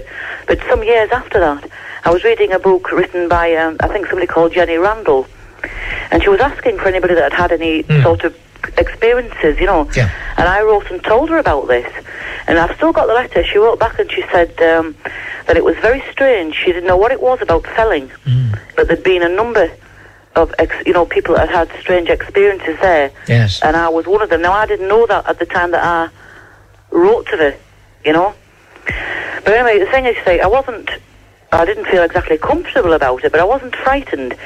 And I honestly believe that if there is such a thing as evil spirit, you know, if they are evil, mm-hmm. I think for you to be affected, you've got to want the evilness, you know. Oh, also, there's got to be something in you that asks Yes. for it. Yes, I don't think that if you really believe in God and you trust in God, these things do exist because, like I said, I've had the proof myself. Yeah, but does that mean that all atheists are wide open for demonic possession then? Of course not. I mean, uh, that's not necessarily, you know, just believing in God doesn't, you know, what I'm trying to say is that even if you don't believe in God, it doesn't mean you're evil, does it? No, no, of course You know, so it's people that actually, I think, that want evilness that get it. You know, that I don't think you can be possessed just by Halloween, you know. I think you've got to really be steeped in it and want to get into all the sinister aspects, you know, before uh, anything like that could happen. Right, well, Fran, thank you very much for giving Cramlington story. I'm glad you rang in. And we've had a few different angles there. Fran, strange thing about time moving swiftly and you're not noticing it. Like sort of time standing still. When you look at the clock, it has actually moved on. That's different. Is that common? Is that a regular part of the Northern Ghost? We want to find out what a Northern Ghost is. What would a Northern Ghost, if, if we could put all of the different facets together, what would he be like? What we've tried to do, as you probably noticed, we've tried to cover everything from Christian to Muslim, Jewish, obviously Hindu as well. We want to make sure that everybody is covered. We, because really, how can we understand people of other faiths and other religions unless we find out what they're all about? Harry Shukla, we're hoping to get in touch with, who's the Community Relations Officer for Tyne and Wear. Harry, we're ringing you like mad, Harry. Put your phone down. While you're engaged, we've got no chance unless we unless we can find a spirit medium from somewhere. However, let us do our best to get you. So just put your phone down and we'll be with you in seconds. We've also got Barbara Buntalani. Now, Barbara, I am told, has witchy connections. Hello, Barbara. Hello. Hello. So, what is it? What, we're having a lot of controversy tonight. We have had the Bishop of Durham and all sorts really? of people You know, I wish I'd have heard. I don't even know if I'm on the right program. Somebody rang me earlier this evening and tried to cue me up for this program, which was Tyne Tees, I thought. Yep, radio. Right, well, and ta- I was standing by at quarter past 11, but I got this call from America. Yeah. And so the line was engaged, and I, I hope I've come through to the right program. Well, actually, you haven't. Um, you, you presumably you were on Tyne Tees. Now, uh, you're on here now, and we'll Right. have, we'll have you. We'll snatch your hand off, lass. Don't you worry. So, so what? It's it's Gremlins on Halloween. What do you make of all this? We've got a lot of people saying that Halloween we shouldn't celebrate. I know it. it sounds fascinating. I wish I wish I could, you know, pick it up from where I am in Manchester. But what I've heard just over the phone now, you've obviously had a, a really good night, topical wise. It has. So, how do you feel about it? I mean, do you have you been dancing naked, ravishing each other on mountainsides? No, uh, I've been on a few programs today talking about this the, the controversy at the moment with Geoffrey Dickens and the Reverend Logan and everything, and. Um, uh, you know, I mean, I'm quite happy to talk about the whatever, you know, the whole spectrum of the whole thing, whatever, Right. from my angle or from where, you know, Mhm. whatever. So, so witchcraft. What do you do at Halloween? Is it a special time for witches or not? Well, it's uh, the, the thing is, it's a strange thing. Really, everybody dresses up once a year. Everybody gets to be a witch, don't they? And wears the, um, Hmm. the pointed hat and so on. But really, that's a bit of a Mickey take of it, really. So I don't know why Geoffrey Dickens gets in such a state because it's only a Mickey take of it. Well, we've had a couple end of we've had a couple of uh, religious figures that have said it is the first step into evil and so on. Oh, we've had a, we've had a lot of that. We've had people saying, going as far as to saying, well, it is a depiction of evil and it makes it acceptable to young children. Yes, I know it's ridiculous. I mean, it's been going on for years. I mean, what is it? A bit of treacle toffee, duck apple, bit of parkin or something. I mean, it's. I mean, these people have got to be sick. I mean, they, they, they've got problems in their minds. If this is the first steps into evil, then I don't know. Yeah, but I mean, Crazy. for a witch to say that, a witch would. If you were a black witch, and I don't know which what colour you are. No, I mean, my gran brought me. I was sort of brought up by my gran who was Irish and everything. But I mean, this is this has nothing to do with witches or anything. It was just a night where, you know, I mean, it was just a, a natural thing. Everybody round about, had, you know, the apple and all the rest of it. It seemed to have no evil connotations whatsoever. So, do you treat it as as if it's a religion almost? Do I treat it as a religion? Yeah, Um, witchcraft, witchery. No, no, no, no. no. It, let, let's get this straight. Most witch, Wiccan groups do. They see it as the ancient religion. I see it as a, uh, a brand of individualism, um, getting away from dogma and creed. Um, the way to tap one's inner sources, which are there, believe me. Uh, the whole the whole way I came into this was um, due to uh, my second child was mentally handicapped, and it was a very rare disease, which he said he would die with when he was two, three, and so on. Uh, medics couldn't do nothing for him; nothing could. And I was a Roman Catholic, and went off and uh, you know, I actually went to Lourdes, and I was so I went through searching for some hope for him, which wasn't going to be found in any other way than from within myself. And during this time, I, um, what should I say, came across, I wouldn't call it information, it was weird. I got masses of poems. I wrote this stuff down and we sent it off to the Near Eastern Study Department at Manchester University. And they said it was ancient Hebrew, um, which I've got no idea of, you know.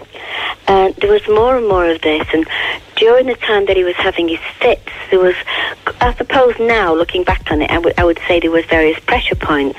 But I had no idea of, of, of where I would find them on him. And yet, so I was able to reduce the, the, the length of the fits uh, so that, that that time was cut down.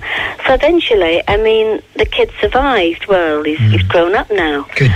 And um, th- there's, there's really no reason that he ought to have done because this disease is called tuberous sclerosis and it's very, very rare and people don't survive with it.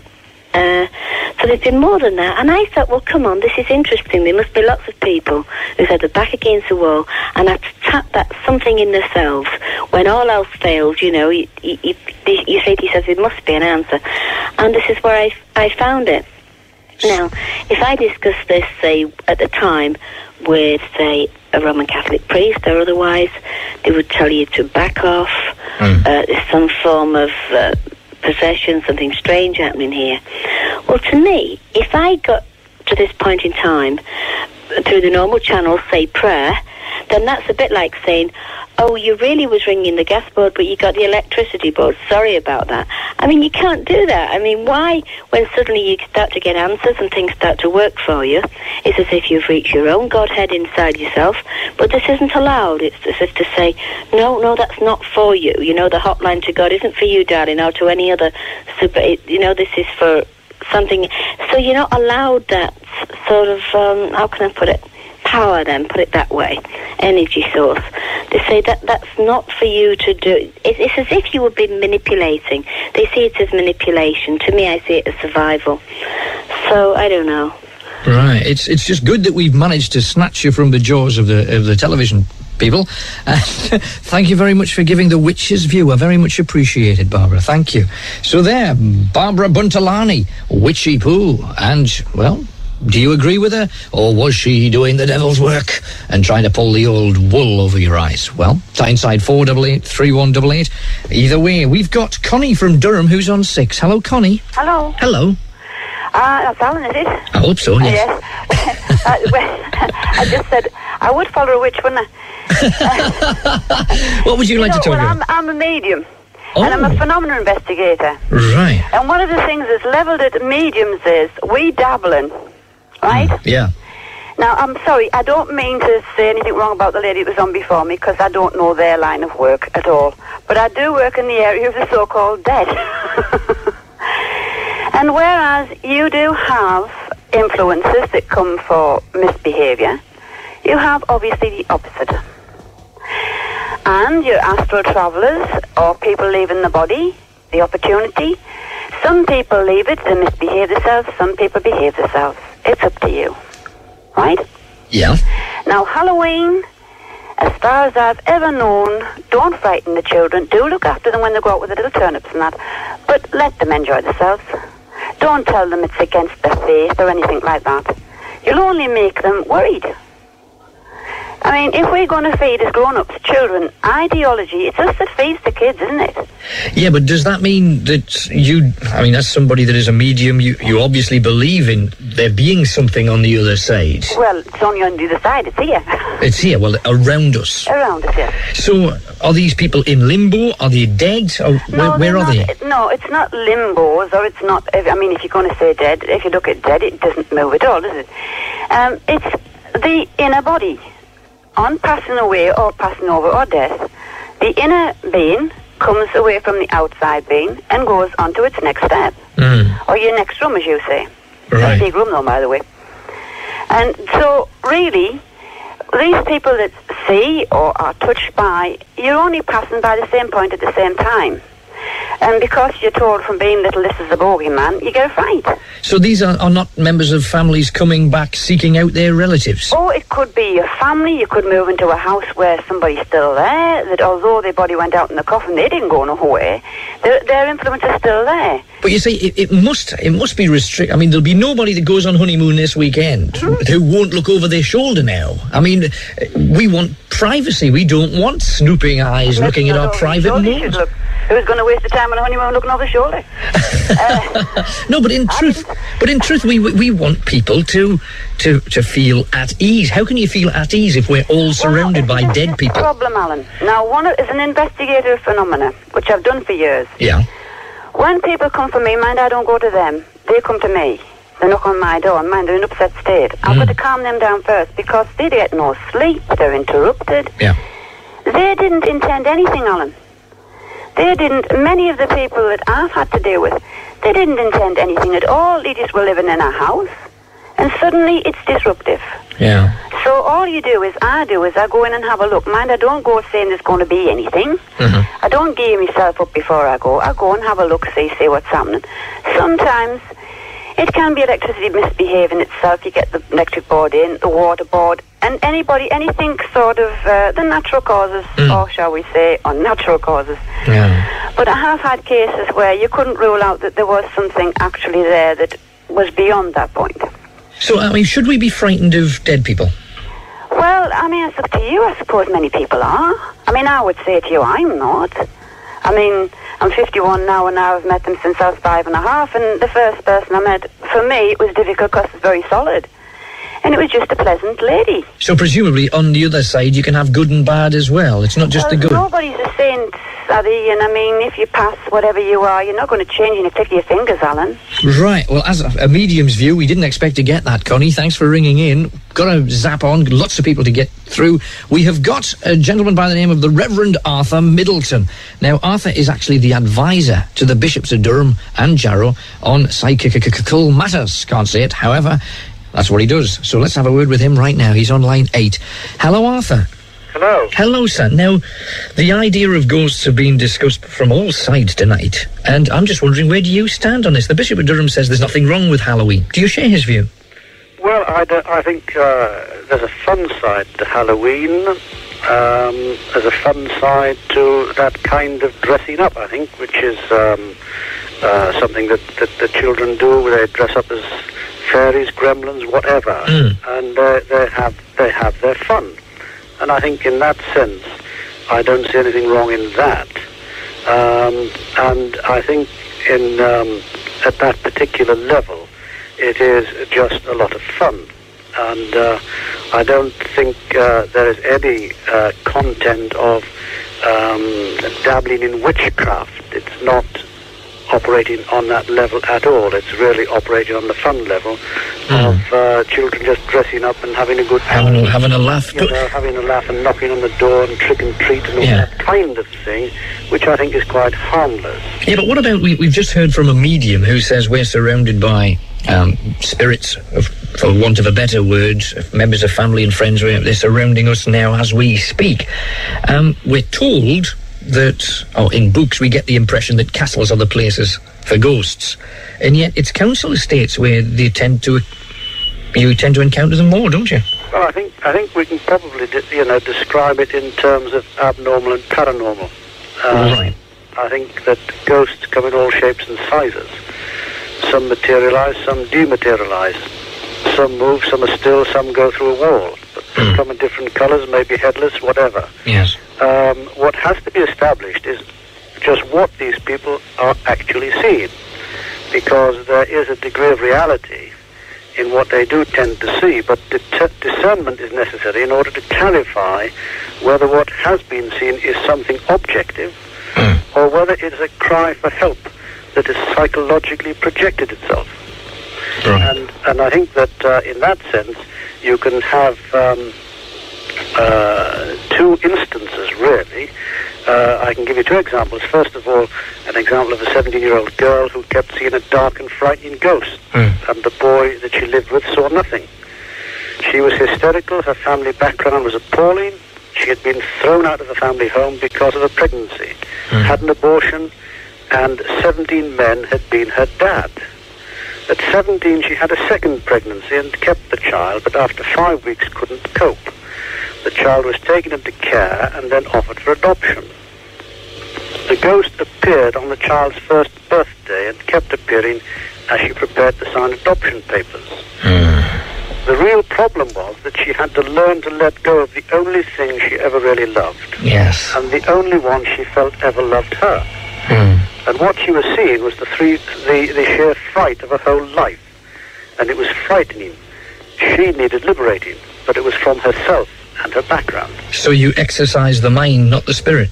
Well, you don't exorcise at all. Mm. You counsel. Right, right. Um, there's, there's nothing there to exorcise. Mm, It is a question of helping her to understand what is actually happening Right. and uh, to to uh, to bring to her um, a, a concern, a compassion, and uh, an understanding in which she herself can begin to see exactly what is happening and be liberated from it. So you don't believe in any way the many, many stories that people who I'm sure are quite sincere and quite genuine, I've seen a ghost. You don't believe any of that? I do believe they, they may have seen a ghost. On the other hand, what I have to do is to establish whether it is something objective in the sense of uh, a um, an apparition, a paranormal experience of some kind, or whether it is something within their own psychology. Right. So let me give you a second example. The second example concerns a family who rented a holiday cottage in a village near Carlisle, and during one night, the mother was awakened by a figure of an old woman standing at the bottom of the bed. Hmm. The wife then found herself digging her hands deeply into her husband's ribs as she tried to awaken him. At the same time that she was telling him that his ribs had turned to chalk. Hmm. The mother was known to be, to have some kind of psychic um, element about her, and had been saying during the week that there was someone else in the house. The children were awakened, they put the whole experience down to a nightmare and settled down again. And some years later, one of the daughters went to university and met a young man who came from this same village and whose father had been the village policeman. And in conversation, the holiday was mentioned and the ghostly experience. And the young man told how this cottage was known as the haunted house because an old lady who once lived in it had died, but she had not been found for some time. And when her body was discovered in the bedroom, her bones had become chalk-like from decomposition. And this example does illustrate the um, instance of a troubled place. The other, the first example I gave you is of a troubled person. Right. So we've now got two different areas. Two different areas. In a, in a word, though, Halloween, in favour or against? Uh, I'm in favour uh, of the fun side, perhaps um, at that particular level. What worries me is the great commercialisation of it and the great hyping of it up Right. in the kind of way that uh, it is today. Uh, in the last 10 years or so, it has been hyped up. The commercial boys have moved in, hmm. and I think this is a, a bad side of it. Right. Well, Arthur, I've actually got to move on from to another caller right now, but Reverend Arthur Middleton, thank you very much for joining us tonight. Well, we're hearing a lot of things. Incidentally, we got a telephone call from David who wanted me to say happy birthday to his wife who was 30 on the mid, just after midnight at Halloween. And love comes to you not from him, but from Michelle and Ashley, your two Weans. And there's a strange story there because apparently Lynn saw a ghost and she wakes up, she woke up one morning and she claimed that she'd been ravished that evening by a ghost. And I mean, let's face it, you've got to admire her spirit. We've got on line seven an anonymous gentleman who's calling. I'm sorry, couldn't resist it. We've got an anonymous gentleman who's calling from heaven. Hello, anonymous. Hello. Hello, sir. Alan? Yeah. Yeah, I don't think Halloween has got anything to do with it at all. Really? To be quite honest, no. I'll tell you a story as fast as I can because the other callers want to get on. Good man. Right. My nana was disabled and she had to go in the hospital about three months before this happened, like, and she went in the hospital. Yeah. Um, I thought it was actually the central heating pipes at first, Yeah. but as it happened, it wasn't. Um, I opened the door in the bedroom fast one day, and uh, I seen something going in the bedroom. Yeah. And uh, I thought nothing of that actually. I just thought it was my imagination. So I shut the door, and it was a couple of nights later. I um, I was lying in bed, and I actually felt somebody pressing on the bed, Mhm. as if someone was trying to get in the bed. Yeah. And well, I, I think it was shock really. I just went to sleep. Anyway, It's the last thing I'd have done, I'll tell you. I, I, thought, I thought it was shock really. I, I went to sleep anyway. But the main thing was, you know, the light switch.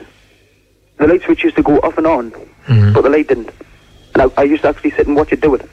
What, it used to click? Oh, yes. Nothing That's what clicking like. No light used to come on at all. And that's, that's serious. So you, you believe, obviously, wholeheartedly in ghosts. Do you think they're something that we should genuinely fear and be worried about? No, no, don't fear about them. As I get the end of the story, you'll find out what I mean. What, what, what actually happened, like I say, all through that happened. Then actually, my nana died in hospital. And uh, she died on the 8th of the 8th of the month. And my granddad died on the 8th of the 8th month. Ah, what a coincidence. Yeah. And I've thought from this day, he was, well, he, me, in fact, me nana always says, she was trying, like you were saying, come with us. And she says, no, it's not my time. Until it was. Until it was, and it come to that date. Right, what a story. Anon, thank you very much for that. First class stuff. I believe we've got Harry Shukla. We're going to be talking to him uh, very, very soon. Quickly dashing across to. Uh, you remember that lady who was on about poltergeists and stuff before? I believe we've got her back. Hello, me lass. Alan, um, uh, uh, it's Alan again. It's It- me yes, again, Alan. you're through. I've been listening to your program all along, and uh, you know, Pat, um, I've been really interested in what you've been talking about. Look, I've got, I've got to tell you, uh, you see, we're in our house. We've got Whoa.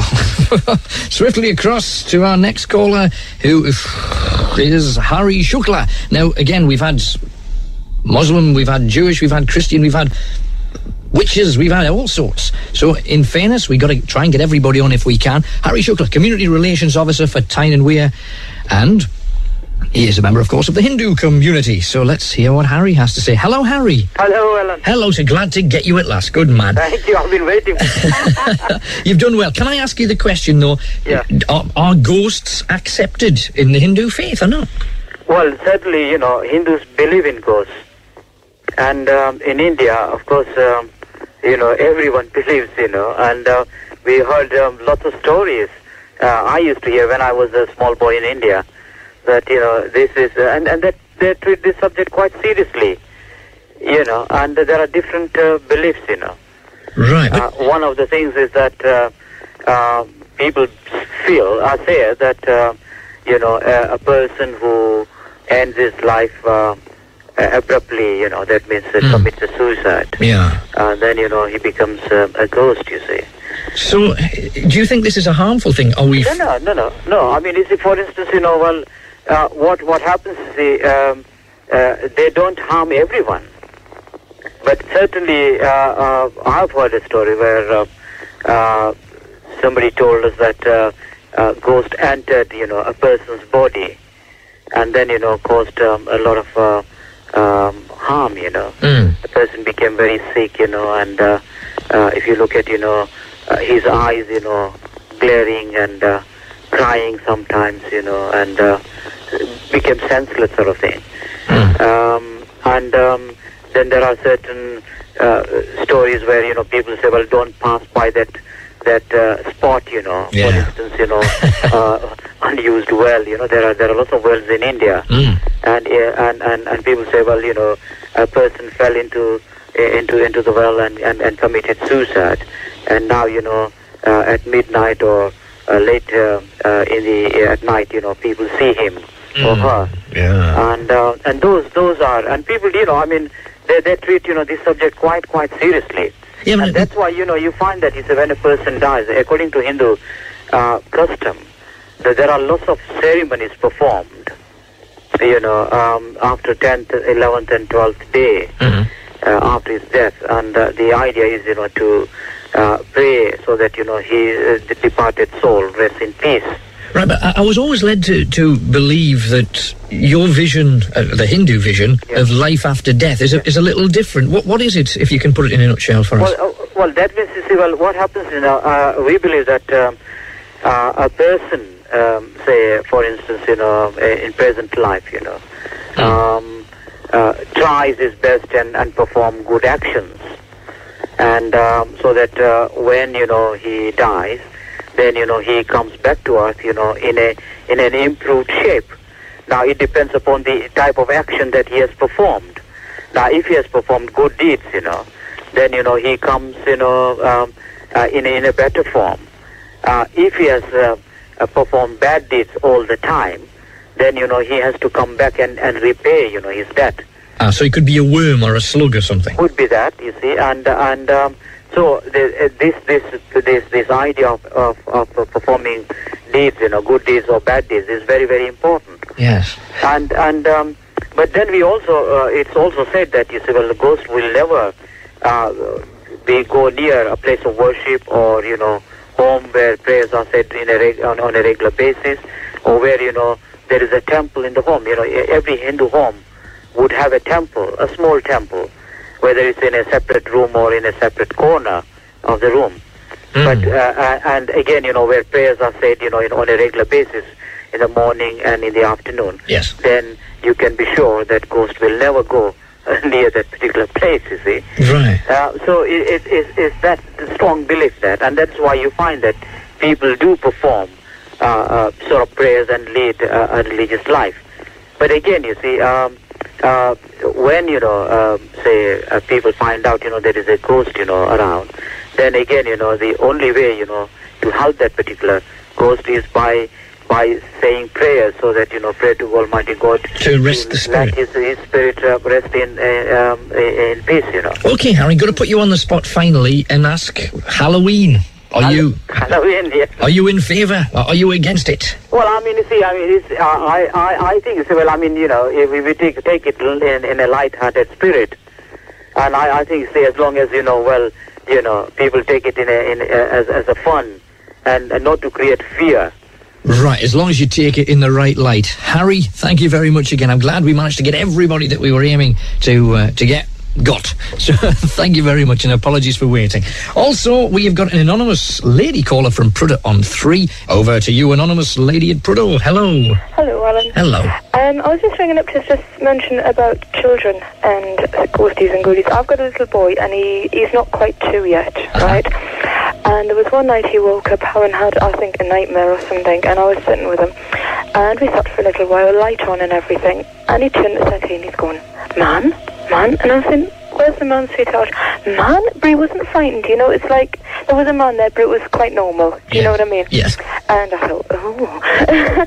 so anyway, nothing more was said. And about 15, 20 minutes later, he goes to bed. And he stood at the door and he said, night, night, man. And I oh, God.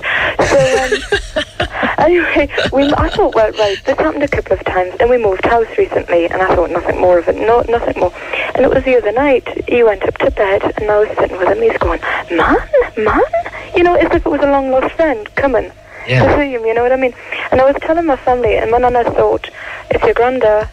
You know, my granddad died four years ago, and I mean, I loved him dearly, I really did. Hmm. And he never, well, I mean, obviously, he never saw his, gra- his great grandson, you know, and he loved kids, and I know he would have dearly loved to have seen him.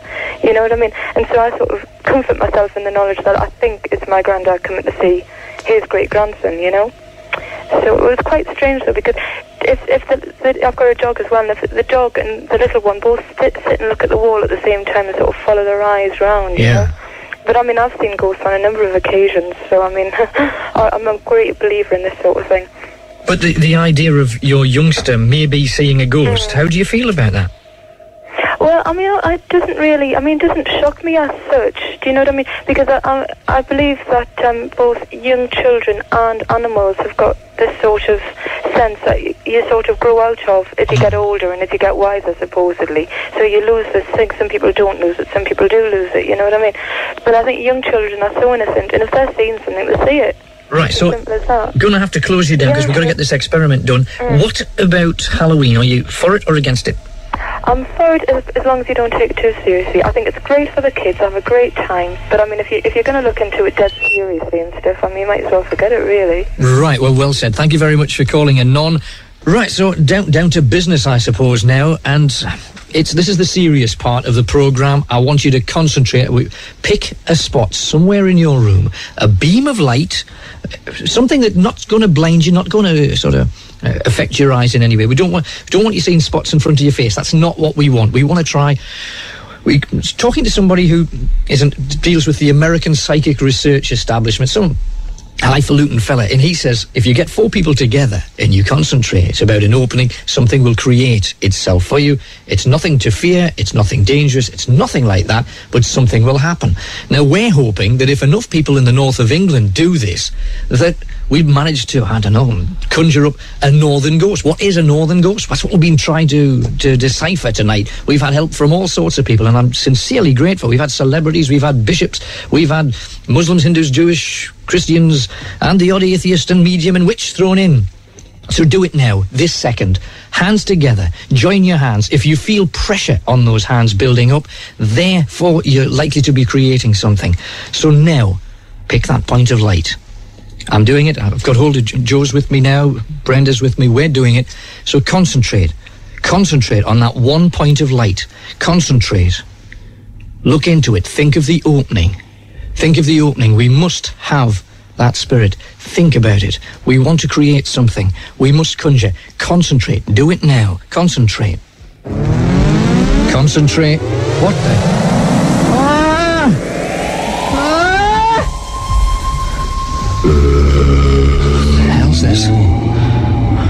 Happening? Anybody there? Hey, I'm a first-time caller and I'm very nervous. What the devil's um, oh, well, how how did you become a ghost then? You mean, how did I die? How do these things always happen? I a love song in a deep romantic like to this other fella's wife. I really think I knew him was and oh, he's here is all the eve of the bottle of moon here. What the hell do you ask a ghost? Um, um, what do you do during the day then? Me?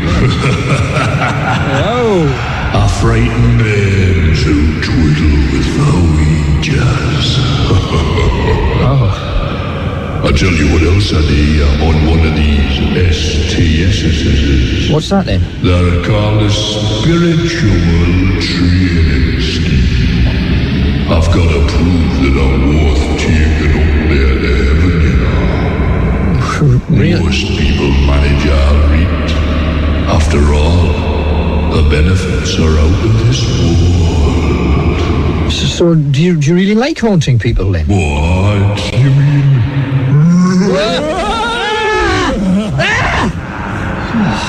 Yeah, I do a little bit of that. Sometimes. Most of the fellas haunt Samantha Fox's bedroom or Linda Lusardi. Well, you can't get moved, man. You can't get moved in there. None of the lads would. A howl. It. None of that. They just sort of stand there with their gobs wide open. I've told them. I said, if God spots you, know it's a bit naughty. They say it's culture. I'm sure culture doesn't mean you dribble in the gob. No, but, but I mean, look, let's face it, there's a lot more people that have died than, than are alive now. It, it must be chock a block up there. Oh, well, yeah, man. Not all. Queen Victoria. Boadicea. He's a funny old trout. John Lennon. Old Popes. There's a... I see from here? Nah, he looks like Hitler, but it's not. It's that fella that won the Peace Prize in 1937. I don't know he's on here, but they're all here, all colours and creeds.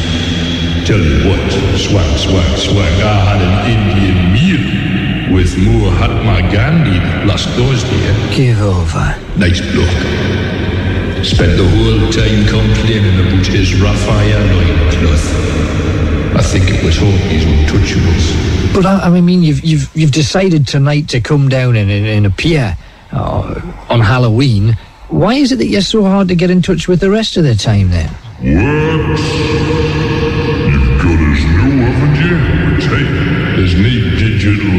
Car phones up here, mate. It's just like you lot shouting up the chimney for Santa Claus.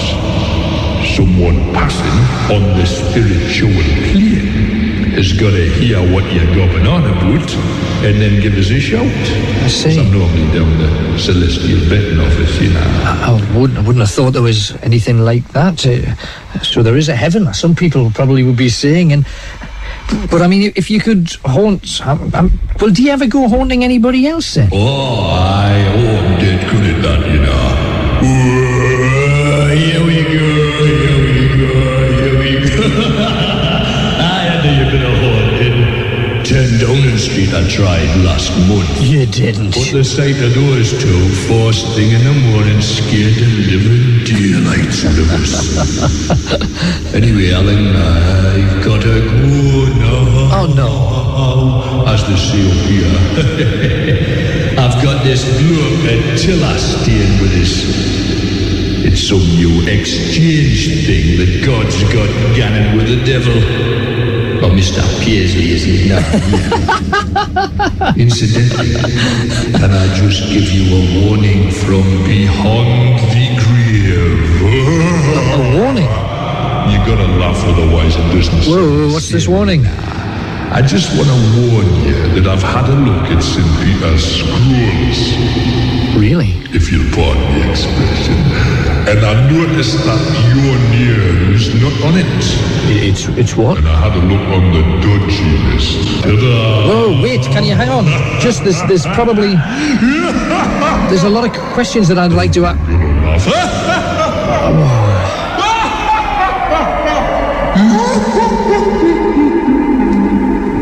Vanished up his all whatever they vanish up then. So there, it's been a very, very peculiar night. Uh, I think you'll admit on the Night Owls we've had controversy, we've had guests, we've had you. That's the thing that counts. And maybe we've put ghosts in the true perspective. Halloween, it's all right to have a laugh, it's all right to enjoy yourself, as long as maybe you don't take things too seriously. Again, thank you to all the guests. Thank you to all you night owls for taking part so actively as you have done tonight. I think. Ah!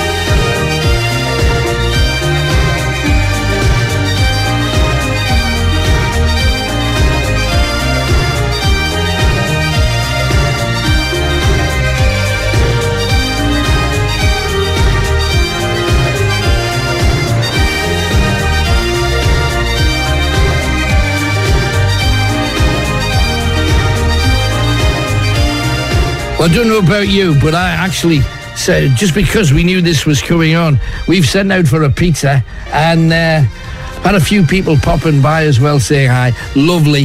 Thanks to each and every one of you. But was that not one of the most amazing shows you've ever heard? From me, Alan Robson.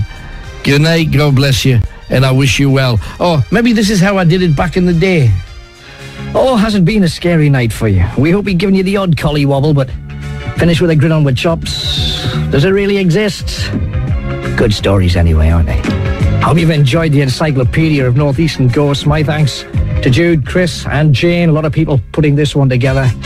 Hope you've enjoyed it. Bye. gum, I think it's been corking. Thank you for taking part. And that's all. From me, Alan Robson, good night. God bless you, and I wish you well.